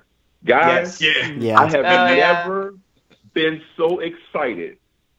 And I have never reacted to a Yep. scene in the movie. I don't know that I felt that much joy since my children were born as when Cap got Mjolnir. I screamed. Yep. Yeah. The whole I, theater was- I was like, yes! The crowd, it was like a It was- sporting event when, when that happened. Oh and, you know, my! I think consistently every one of us, uh, Robin, I don't know if it happened for you too, but the biggest crowd moment was Mjolnir.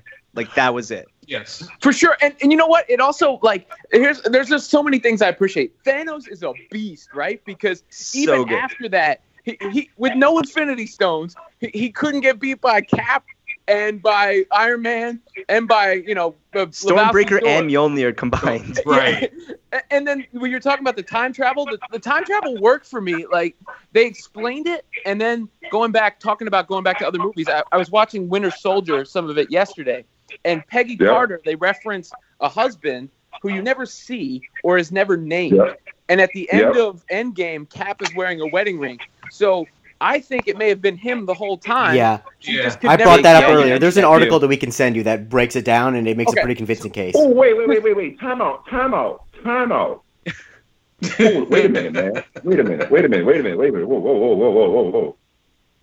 Damn! Wait, I gotta process that for a second. Well, So- Michael, Michael, the biggest pi- so the biggest end piece of of evidence. Endgame- at the end of Endgame, Yeah. Cap had a wedding ring on. Which Uh-huh. I didn't notice that he had a wedding ring. Yes. Mhm. So you think that the alternate Cap was his her husband the whole time? Yes. So when he's visiting her Yeah. at the beginning of Winter Soldier, and she says you had a life, and, and she's like, I had a husband, and looks at the picture. You think it was Cap all along, but he Yes. he just couldn't say anything? Yeah, because he still has to go through his Mm. life and go through Damn. Infinity Yeah, War because and it- Endgame in order to do that, and then he just knew Damn. the right time to, to re-show up. Because it either You're it right either because has how to be could that, it either Right. has to be 'Cause that, how- or he how- how- opened. who else could it be? Well, no, but uh, Mike, there's a, there- a piece of I- evidence in the article. you guys are oh, forgetting that on her deathbed, she did say, "I only regret that you didn't get to live your life." I think So she's saying like- that to make him then go back and do it because he, if she, t- based on what I know about time travel from other movies, if she tells him that he's going to go back and do it, he won't do all of the things that he has to do uh, to get to that point. That's like what Strange said to Tony at near the end of the film. Um, but what I was going to say is the main piece of evidence is that in the scene in Endgame where, and I mentioned this earlier, where Steve's looking into Peggy's office, you see a bunch Yep. of photos on her desk, and there's a photo of Steve, but there's no photo of a husband, which is like they clearly show that photo. So why you never you never see who the husband is? So I think at least in that moment they're probably trying to go for that. And that's 1970. So at that point, you'd think she'd have found somebody. Well, yeah, But then how are we explaining away his niece that he makes out with? uh, we're hand waving that. Just move on. That's just a thing. I mean, Cap Game of Thrones thing for people let that That's shit happen is. all the time. So Wait, it, it doesn't. I'm sorry, do it it. doesn't explain what. It doesn't Well, explain what. because Captain America makes out with her grandniece in Civil War prior I mean- to then traveling Yeah. back in time. I can't blame that on Cap though because he doesn't know that's his Yeah, but he grandniece. didn't, Well, he didn't know about it. I'm not gonna hold that against. I can't hold that against Cap because, like, I, no all respect to Peggy, she found a shield. She was great. She kicked ass. I really thought he should have got up, like, pursued Sharon. Which, Yeah. by the way, reminds me of the because I love Sharon. She's incredible. Um, which reminds me of the funniest, r- remains the funniest scene in the entire MCU. The When they're whole, nodding in the back 21 seat? films. Oh my God! Can you move your seat? No. no. that is it's so. I mean, come on. It's so real. It's so normal. They're in a Volkswagen Beetle. Can you move your seat up? No. The Winter Soldier, this killer, this guy who's literally trying to kill him five minutes ago, and Falcon's like, I don't care if you brainwashed or not. I am not forgetting the fact that you damn near took my head off a second ago. And then again, their relationship. And so I, I always suspected uh, that Cap would pass the shield to Winter Soldier, which I believe is the comic time timeline where Well, both Winter happened. Soldier gets it Yeah, first. actually, Both, both, of versions them have are. happened. Yeah, Right, but but doesn't Winter Soldier get it first? I think so. Yeah, I think you're correct about that. Winter Soldier does get it But- first, and then then eventually and then Falcon Falcon. gets a hang handle on the shield. Right, but so so at the end to have Sam turn to to to, to Bucky and for Bucky to to give that a nod of approval, like yeah, man, take that. It was almost like a subtle nod to the comics, like, hey, just in case we know that we know the story that we're telling here, and this is how Yeah. we're telling it. Where it's Falcon's time to be capped.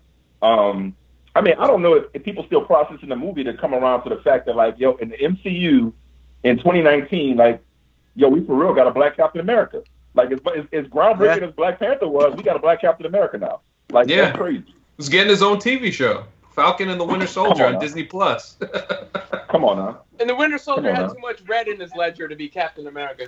Yeah, yeah, yeah, Oh, he's I like also how you from the used- past, so how I like used that we're like, ledger. I like how you threw out that red, red in the ledger. That was good. That was Well, good. I mean, it's the same thing as the the you know Hawkeye and the Black Widow, like the little character moments, even between the characters that you maybe you aren't everybody's favorite, right? Or the the fact Yeah. that certain movies felt important that you wouldn't have thought. Like Thor: The Dark World has to be bottom five for almost everybody, right? yeah. Oh yeah. Yeah. Bottom two. for what happened. yeah, bottom two. Well, What they, did y'all- what did like, I do? Thor: like how Dark they made it World is important in still this film. Thor: The Dark World Still is. better than Guardians of the Galaxy 2. I disagree. I disagree. Yeah, that's going too far. Yeah, it's going too far. Nope, Yeah. worst one. But they did such a good job of like making it important, at least in the sense of like how it affected Thor as a character, because he just never Yeah. gets over the grieving of his mother, and just like having that Yeah. moment, just like giving each of those characters their closure, um, was really nice. Even though, yeah, Dark World Going sucks. back to um, somebody brought up Hawkeye and, and, and, and Black Widow a second ago. hmm What's also interesting is that of all the Avengers, he's been the most inconsistent in terms of his just overall presence in the MCU. That is his overall presence. Like he kind of comes and goes, Yeah, but when he's there, he's there. Like first of all, like Renner, Renner is as good an actor as anybody on the staff or as anybody in the cast. He's as good as they come. It feels like this But, is his first chance to actually get to act in one of these films too. that's a good point, Jerome. Yeah, like he went he he went as deep as he ever has. Is what that's exactly what I'm saying. But like whenever he did show up, like he really mattered. You know what I mean? Like he he was he played a critical role when he was in the mix. You know, so it was nice to see you know his his entire evolution and and and the Ronin you know coming to life. It, there was just so it's so much to unpack, man. I mean, Nitz, now- now Also, still- uh, I'm still yeah, my counter was that about I hate Hawkeye, but I did like the part. So in the first Avengers, when Hawkeye swings through the glass and he turns over like that and he's kind of done, they did the exact same thing with this one when he grabbed the gauntlet and he kind of he like fell through, went down, and then handed who we now know is past Nebula the gauntlet. Things like Yeah. that, where they just did that so brilliantly. Like I'm not a big Hawkeye fan, which is why they said Nitz counterpoint. But um, I just think I think he's I think he's outmatched. He shouldn't be there. Ronin though, Ronin was great. Ronin Well, was pretty Hawkeye- badass. Hawkeye was just I felt like him and Black Widow Widow are both like mortal people that maybe don't belong, but Widow at least like is a little bit more cunning. Whatever. Yeah. But um I liked I liked how he ended. I agree with you. I feel like this movie especially was like a really good ending for him. And I mean We haven't even talked about die, how the movie opens to with him. Yeah. Oh yeah. Because That like was it is such a powerful Yeah, that made me really open. sad. Well, Yeah. Infinity War is all the action, and Endgame is all the consequence, right? I mean, but you have uh, you have the, those character moments you're just talking about. Even for like Scarlet Witch, she gets her moment. Captain Marvel isn't featured in it a bunch, but she gets her moment. And then you talked about the Gauntlet. I, I think that was done purposefully. Everybody that handled the Gauntlet in that final scene is kind of the the people that are taking the torch as the leaders. Yes. So was- Spider-Man and Black Panther Yeah. and, and Captain Marvel. And I want to run a couple of the theories I have from this movie by you going forward. Did you did you see the part? Um, you remember when they talked about an earthquake uh, under Wakanda, under the Yeah. Namor. I think Namor's the villain in Black Panther 2. Agreement with you. Obviously, Thor and the Guardians of the Galaxy should basically be the title So good. of the next thing. And then I think they might team up Hulk and Ant Man. You know, they had that interplay in the, the restaurant, and and it just makes Oh. sense on that science aspect of it. He was sending him back through time, so I could see Professor Hulk and the Ant Man as a good tandem. That would be so much fun. That'd be good. And that's a place where like Hulk can actually fit back in. Right. They would never just place them some random movie. I like that actually. Mhm. All of those like fit, but Thor and the Guardians of the Galaxy had me the most excited. For sure. Well, one That- thing I, I was thinking about coming out of these was as much as I absolute love the core Avengers, I don't want to ever see a standalone for any of them anymore. I, I only want to see them like kind of show like I really want to give the opportunity to like the next group, but at the same Yeah. time like like I think we're just at a point now where I don't think there could really be a standalone for any particular character at this point. Like the universe has been established to be so large that it was more acceptable before to have other characters not show up in it, but I feel like you almost need it to happen now. Like it may be logistically not possible, but I just don't know how you can explain your s- uh, way out of like different things to this point where it's not at least one or two characters like showing up in the same film at any given moment. Well, that's well, what the about a Captain thing. Marvel film? Oh.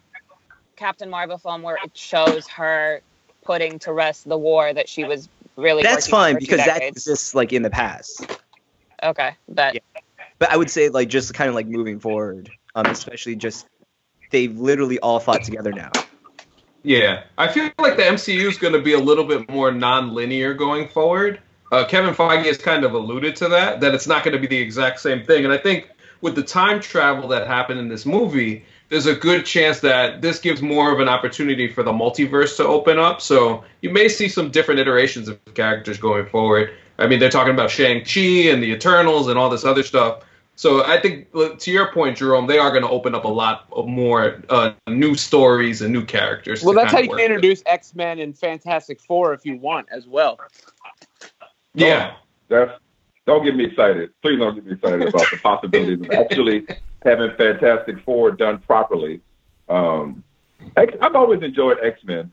I've enjoyed the X Men franchise, but it is it's exciting. The idea of, of it being rebooted and, and introduced uh, into the MCU is it goes is back to the, the genius of the whole thing, right? Because I, I, mean, I grew up on the big Marvel crossover events through the comics, and I always liked these characters. But you know, Iron Man, Captain America were B characters, not the A characters. They couldn't use the A characters because they didn't have Spider Man or the X Men. The X Men in the '90s, yo, like that was mm. Oh the, my God. the Yeah. illest thing in the world. To see that, I mean, been, yeah, there've been some good movies, but to see them treated the way that they should be treated, I, I just can't wait. And Fantastic Four, like you said, I mean, I, I think people would be skeptical because of the past, but th- we know that they'll be handled appropriately. So when you fit them into the greater universe, and then you have Namor, and you have Galactus, and you have Doctor Doom, that changes things. Yeah. What uh, if Well, the yeah, next wait, big bad the thing Silver about Surfer? Fantastic Four, though, we, oh, can't, Oh, we can't yeah. cross the streams. I don't know if we can cross the streams on Fantastic Four, though. Given that, and we've forgiven this, given that I, I keep forgetting that Chris Evans was the Human Torch, which Oh. seems like Oh, completely yes. ridiculous now. That that. was Oh, my. no, we can let It was things go. Killmonger. Cap. Killmonger was Yeah. also the Human Torch. Do you think Terrence Howard saw Avengers Endgame first weekend? No, man.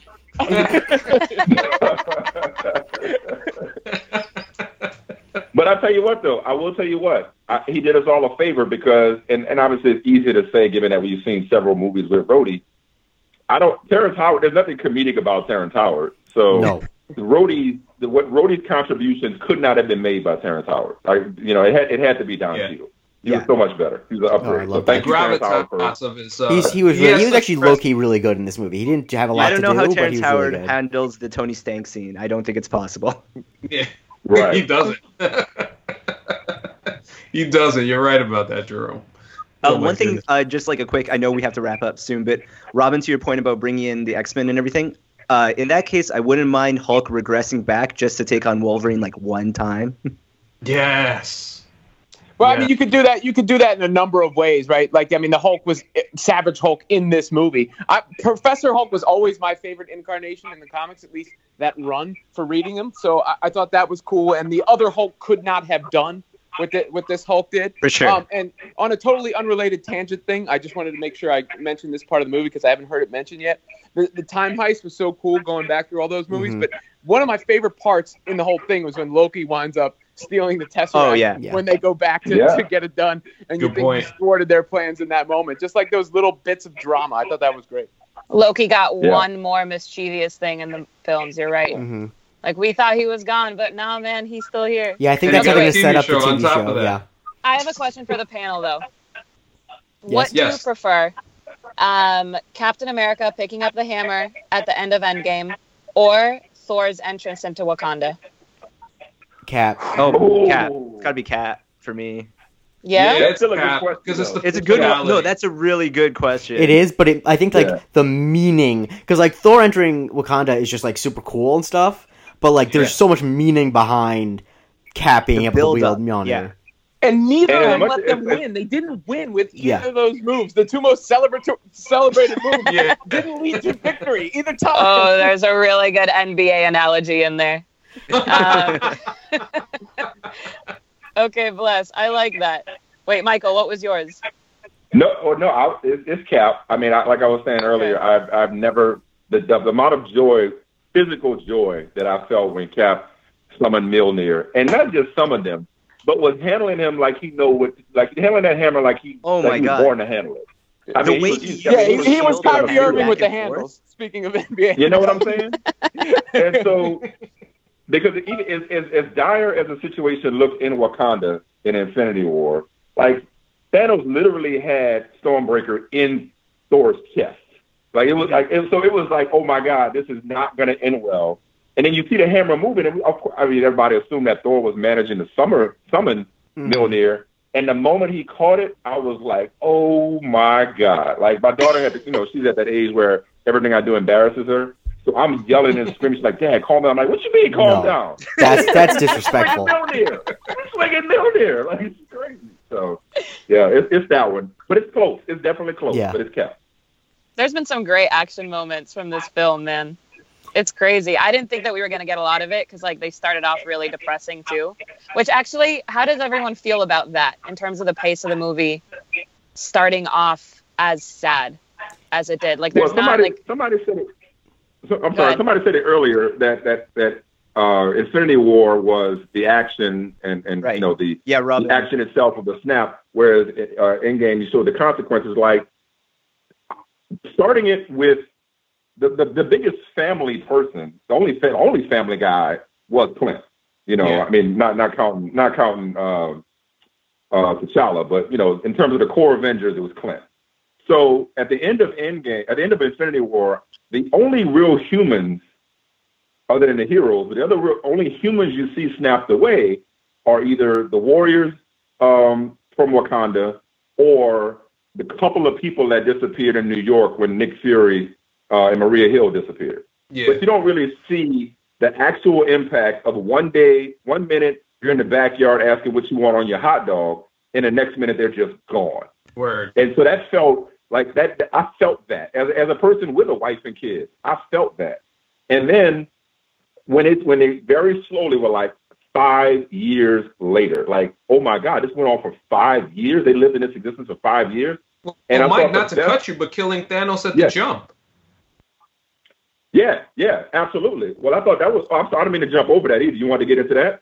Yeah, yeah, like basically you have that. You have Tony coming back and we finally get that moment between him and Captain uh, Captain America, which is just like that was painful. Robert Downey Jr. Did a great job there because he was Yeah. so pissed and it was just a wonderfully played. And then we get Captain Marvel showing the confidence, she ready to roll. And then they and then Yeah. they roll in thinking that they're going to take care of things and Thanos destroyed the, the stones and Thor was just so pissed that he cuts his He head off, but it doesn't mean anything. They still lost.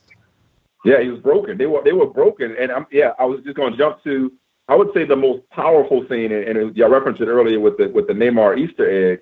Yeah. Like Widow has always been a rock through everything. She's been a rock. Like she was destroyed.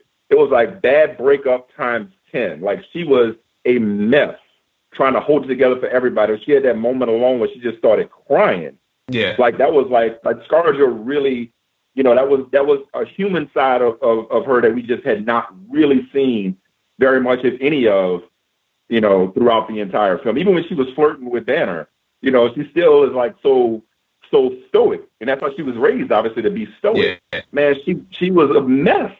And Yeah. that- so I, I, to answer the original question, I love the pace. It really just kind of puts you in this mode of desperation to understand how how difficult it was for them to deal with with failure. And look where that brought them back to me. You know. Anyway. Well, All right, I, I gotta bounce in a second, so uh, uh, you guys want to wrap up, or I can just leave and you know you can keep going. I, I gotta head out in a we'll, minute we'll too. go for a little bit, and Jake, I'll send you the rest of the recording. All right, after. yeah. Uh, All right, I'm out. Yeah, you can just you shout out all my things to follow on Twitter. Uh, it was great talking to you, Robin and Mike, Nitz, AC, Jerome. Talk to you later. All right, take all right, take care. Nitz, you still here? Yeah, I'm still here. I gotta go in a bit, but I got time. I, Yeah, we'll I- we'll- I yeah, also we'll have to go. so fi- I figured I'd exit in a, in the proper way from this uh, this this call, so I'm gonna snap myself out of here. Hey. Hey, thank you, Robin, for joining us. Appreciate it, bro. You Be got good, it. man. Yeah, so just to kind of, kind of like uh, wrap it up with some uh, rapid fire stuff, Mike. Is there anything? What like what was your favorite actual uh, scene of the movie? Was it Avengers Assemble? It, it was yeah, it was that entire. So when I saw it the second time, I enjoyed it just as much, but I found myself like like I just wanted to get to the the Hulk snap in the moment when Thor when excuse me when Thanos started bombing um you know the the Avengers headquarters. Um, Right. Because that's when it that's when it really started getting set off. That's when it really set off. That's when Oh, yeah, it the- that's off when there. it really yeah it, it got it got real. Um, the assemble moment, just watching them all come through the portals one by one, on your left, just sent chills. But again, I, the, the the best moment was Cap getting Mjolnir because it just again the full circle nature of it. You know, again an obscure thing at a party in Age of Ultron, which most people rip.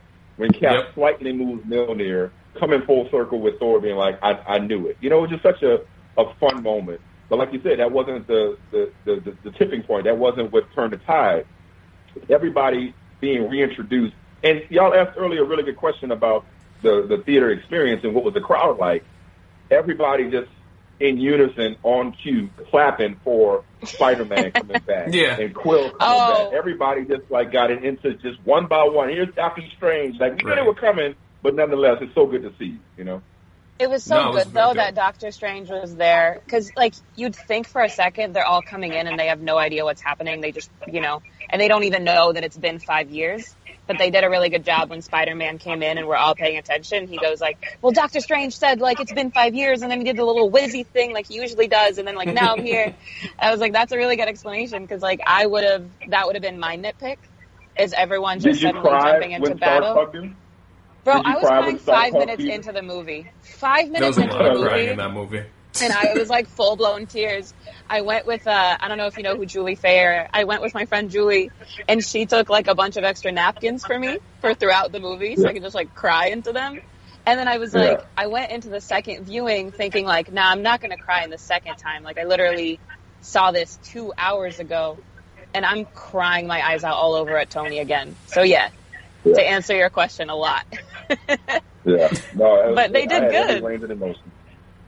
Range of emotion. Yeah, man. It was range of emotion. it, it was it was so it was so much that ending was so much and like you were talking about Doctor Strange um, Doctor Strange kind of guiding Tony to his sacrifice um, like we kind of Mhm. talked about way earlier was just it, it was very poignant from the time that that he said he would not he would not trade Tony's life uh, for the stone and then he he saved them just for Tony to be in that moment and that moment where Tony asks uh, Strange oh are we gonna win this this is it Mhm. and Mhm. when Strange tells him like, if if I tell you it's not going to happen, I'm like, oh no, I already know what's going to happen, and I already felt that kind of dread um, that first Yeah. time watching it. And, but um, Do you start think- with- yeah, go ahead, Nitz. do you think people are going to finally stop hating on Star Lord now? Because everyone was hating, like he killed it, like he was the reason that they couldn't beat Thanos. But it's like, nah, Doctor Strange, in the moment that Star Lord fucks it up in Infinity War, like walks away. He Yeah. knew that he had to fuck it up anyways. He knew that he had to give the stone. He knew Tony had to die. Blah blah blah. Yeah, we're gonna people give him. gonna I give finally him a ease off? I give him. Thank a pass. you. What no, about you, Mike? No, that was dumb. Nope, that was dumb. I, I can't. I, Really? what I disagree. Nope, that was dumb. Nope, that was dumb. Why? No, because because Strange never has to sacrifice the stone if he doesn't do that. Now, yeah, I know he looked into the future. That was the only one that they win. But I'm sorry, if they get the gauntlet, come on. If they get the gauntlet off, I mean, he probably didn't think they would get the. The reason why he looked into the future and they only won it one time is because in said future, Quill fucks it up. Excuse my language. In, in No, it's all good. You're Quill good. Has already done that. Quill has already Oh, done man. that, so he Mike knows. Put the okay, bass in his I have to that now one. fix Quill's mistake by making it even worse in order to get everything back because Quill can't control his emotions. For two seconds. okay, so I guess the answer to my question is a no. I think Quill had to fuck it up for them to be able to defeat Thanos. If Quill doesn't mess it up, then they never beat him. Yeah, They have the it seems gauntlet. like that's the natural progression. No, I'm now wait. This is great. I'm glad y'all doing this because here is here was the biggest mistake. Okay, hon- honestly, the biggest culprit was not Quill in Infinity War. The biggest mistake in Infinity War Mhm. was in the moment that Iron Man and Spider Man saved Strange on the ship. They should have turned around. That was the biggest mistake because Yeah, they Wait, all go home and, and get the whole team together. Yes, yes. There's no way. Like Tony, in his arrogance, talking about taking the fight to him. Like, bro, is you a kid and a wizard, as he would say. Y'all are not. He didn't know he was going to end up with the Guardians of the Galaxy. Like, bro, this is. You got to go back, make up with Cap, get the whole team together, and get and because they would have had how many Infinity Stones? If he goes back, they have the Time Stone, they, They had have the Mind Stone. Stone, and and one more. What else? Is that it?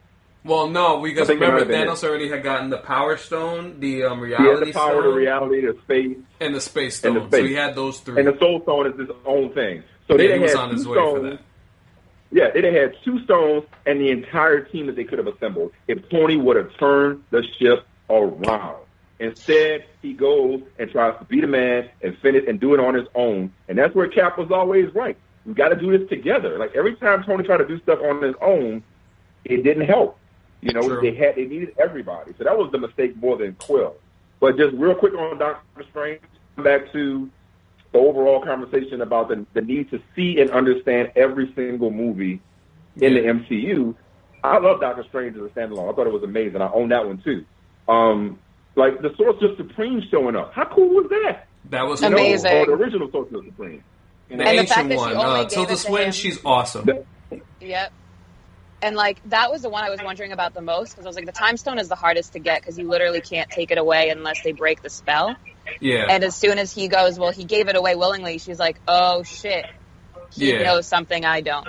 right. Isn't that crazy? Like, like for the, for the, for the ancient one to be like, yo, okay, like think about how highly like it's, it's like she said, strange is supposed to be the best of us. Like to for her for the ancient one to willingly give the stone to albeit a good guy, somebody she just Right. met.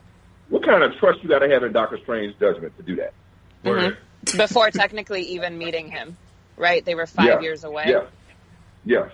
Just Yeah. knowing what he's going to be. Like, oh, he's performing surgery down the street. You about five years early.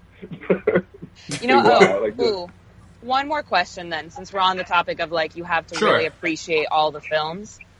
Did you guys feel like Tony discovering time travel went too fast? Or like we know how smart Tony is? Because it felt a little like I invented time travel and then, you know, what's her face? Goop lady goes, Oh. Right? Like Wait, what, that, you just called Pepper Goop Lady? Yeah, I just called her Goop lady. I'm sorry. You not a But- Pepper fan? I'm no, I'm not. I think that she's Not fine. even when she came out in the suit handling business. that was fire as hell. I'll give it to her. Okay. You know what? She didn't stop him from going and inventing time travel with the rest of the gang. Oh. So I'll let him have it. But I did feel like it. That's my only nitpick of the film. Is it felt really, really undersold, which they kind of have to do. It's already a three-hour movie. Like, how long are you really going to spend on inventing time travel? But the fact just that we had assumed that he had already been working on it. I, I Right. assumed that it was like he had been working on it, and he just kind of like, let me go back and like see if there's really something here. That's that was also Yeah, because why, they, like, they they went to they- see him, and then Yeah. there was a couple of scenes after that uh, to kind of assemble the team, and then maybe he had been working on it for a little bit. And I think to your point, Nitzan, it's it's so hard for a three-hour film to like fill in stuff. Like, because I would have liked to see how Professor Hulk came to be. I would have liked to see that too. Oh my god, no, I Yeah. loved his opening being him eating like a bucket of eggs Yeah. and like taking pics with people. Um, Dad, no, but I agree with both of y'all. to your I like, yeah. Yo, speaking of Paul Rudd, still an Yeah. MVP in every movie. So, So good. good. So, So good. Yeah. good. I, So I don't know about y'all, but I, I, every time somebody does me a favor, I always say, I always say thanks for thanking of me. Like that's just now what that's my default. Oh, I yeah. now say that. Yeah. That's one of my favorite lines in Civil War.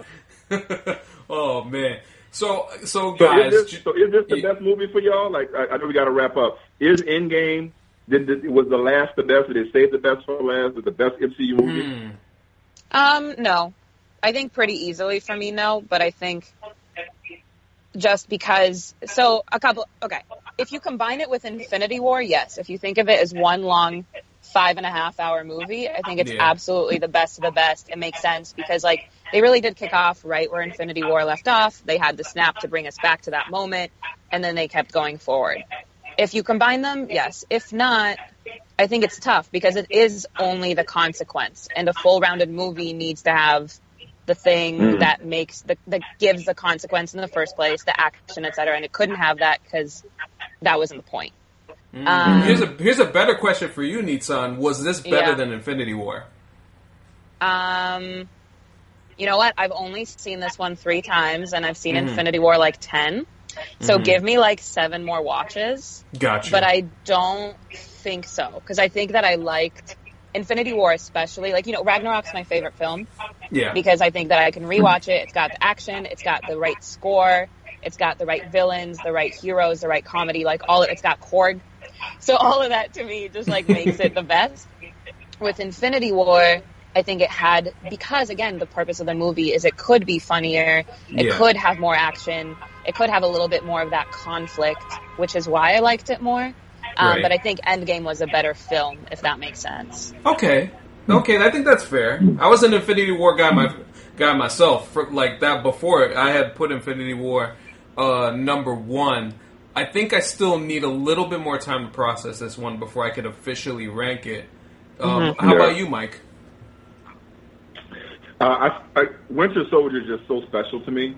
I love Um, Winter, just, Winter Soldier. just because I mean, just the it just was real. The fight, the the hand to hand combat. Oh, the, yes. You know, just how cold blooded the Winter Yeah. Soldier himself was. the dynamic between Cap and, and Nat was always like this brother sister flirty for a second type thing. It's just weird. Yeah. Um, so I, that's that's still my. I like what you said earlier about uh, it being your favorite. So that's a nice little way of kind of like qualifying it as my favorite. Um, I feel like we're doing we would do a disservice to not mention Iron Man, just as laying the foundation. Yep. As art, as we want to talk about like what people had to go through in the MCU to do certain things. Like God, when He created Robert Downey Jr., was like, "Bro, you're gonna go through some stuff." But on the back end of this, on the back end of this, you are going to come to define a generation of moviegoers. You're going to come to like play a character that you were born to play. Like there's RDJ with, with, with Iron Man and there's Hugh Jackman with Wolverine. It's like they are just like definitive. So Iron Man and the foundation and laid, which I love the ending. I love how they had them. Marvel does everything first class. I love how they had them, the core guys, literally sign off from the franchise, and then and then have the sound of Tony hammer the metal cave Yeah. on the way out. Like that was such a nice touch. So, but I would have to still go with Winter Soldier as one. I love Civil War. Civil Um, War's a really Civil War good was so much fun to me. Um, Ragnarok's in the conversation. Black Panther's in the conversation. Absolutely. Um, I'm sure I'm forgetting something. I mean, there's 21 of them suckers, but uh, and then Infinity War, like it's, it's a tough, it's a toss up between Infinity War and Endgame. It, it should be viewed as, as one Yeah. film, um, but I, I would have to say because because of it, see this makes sense. Because of Infinity War, I enjoyed Endgame more. Like Yeah. Infinity War was fun, but I had the the year long anticipation Yes. and then the resolution and the satisfaction of the end at Yeah. the end of Endgame. Yeah, that's a that's a good that's a good note to end on. Uh, Michael Smith uh, from ESPN. Mike, what a pleasure to have you on and join us. Um, we got to get you back. You're you're really about this MCU life. Oh yeah, man. I, listen, this was fun for me. This this was I needed it. This was my my my my uh my therapy group that Cap was in. Like I needed somebody somebody to talk to. Some people, some knowledgeable people. Like I needed this. This was cathartic and and, and helpful for me. So thank you for finding me because I needed to talk about this movie. It's all I've been able to think about until last night because Game of Thrones kind of you know I was you know I wish Game of Thrones would have taken a week off because they kind of like tipped the shine a little bit. But I mean this is uh this was incredible. This movie, it was an incredible experience, and honestly, part of the experience. And I, and the last thing I'll say, because I could talk all day about this, obviously, but Of course. nothing turns me off more, and I'm sure you guys deal with this, you know, in, in, in the various places. Nothing turns me off more than the people who turn up their nose or look down their noses at Yeah, us. th- th- thank you, Michael. Thank you. Say it just- louder. It's like grown grown men getting excited Grown about men watching like, you know Men in. Tights. Like, Why do you up, care about that? It's not. It's not Bro, important. grown men not have been watching dragons fight like some dehydrated king for like 10 years, too. They're dehydrated king. The most fun about it is conversations like this and being Yeah. in the theater with other people. Like you want to talk? People talk about sports bringing people together. The MCU is another thing, or, or, or comic culture in general is another thing that just brings people together. Where you know you just understand one another. You speak the same language. Like no matter what, when you're there on that Thursday night at those first showings, or when you're watching them back to back, or you've seen them three times in opening weekend, and you're having conversations about it, it's like no matter where you're coming Yeah. from, it's like there's a certain level of just commitment that you know you share, and enthusiasm that you know you share. That was just so much fun to be in a theater and listen to people sniffle. Like you can hear people crying in the movie. You know, Right. to, to cheer along with them. That's special. Mhm. So I really appreciate this conversation because I feel like I just made several new friends. So you know, You is cool. did. So thank you. Hey. You definitely did. We're gonna bring you back, brother, for sure. We're gonna bring you back. Where can we follow you, sir? Uh, at Michael Smith. Uh, right now I'm Fat Thor, but I'm still at Michael Smith, but my name is Fat Thor on there. I went Uh, looking for your at, and it just like I was like, why can I not find him? And then I saw the fat Thor, and I was like, oh, he wasn't Yeah. kidding. No, I'm still at Michael Smith. I, I didn't change the handle, just the name on it. And uh, and on Instagram, I'm I'm the Michael Smith, uh, just because there's multiple Michael Smith. So, um, but yeah, that's uh, that's me. And, and, and all I've been tweeting. Listen, I've been off Twitter for a minute, and I told my boy that it, the end game was so good, he got me tweeting again. So that's that's all you need to know. there you there you go. Thanks again for joining us. Uh Nitzan, where can we follow you? You can follow me on Twitter at nitzbluv. Um, Wait, what, don't wait, wait, wait, wait, wait, wait. Spell, spell that slowly. What is it? In what? N-I-T-Z-B-L-U-V. Knits Bluv. It's not Knits B N Love like the fans say. L U V. Yeah, it's me. Wait, wait. Come on. Where is? Where is it? N-I-T-Z Wait a minute. B-L-U-V. This is a great moment in Marvel Cinematic I love this. University history. oh I my tweet a lot of slander, let's be real. Um, and don't follow me on Instagram, because whatever. That's it. Oh man! And, and first of all, shout out to Robin Lundberg. You can follow him at Robin Lundberg on, on Twitter. Works for Sports Illustrated. Does does a great job as always. Appreciate him coming on again after Infinity War. You can follow our other two co-hosts, Jake Christie at the Jake Christie on Twitter. Um, he has a podcast called Sorted History. Uh, check that out. That's really really good. Uh, Jerome Chang, aka Black Dragon Roll at Black Dragon Roll on Twitter. Um, it's a pleasure to get these guys back together. And of course, I'm Anthony Canton III. You can follow me at AC Spotlight 95. Um, Marvel Cinematic University, trust me, this is not the only podcast that we're doing on this movie. We will be back next week for more because there's just so much more to unpack. So in the meantime, we'll leave you with this. We love you 3000.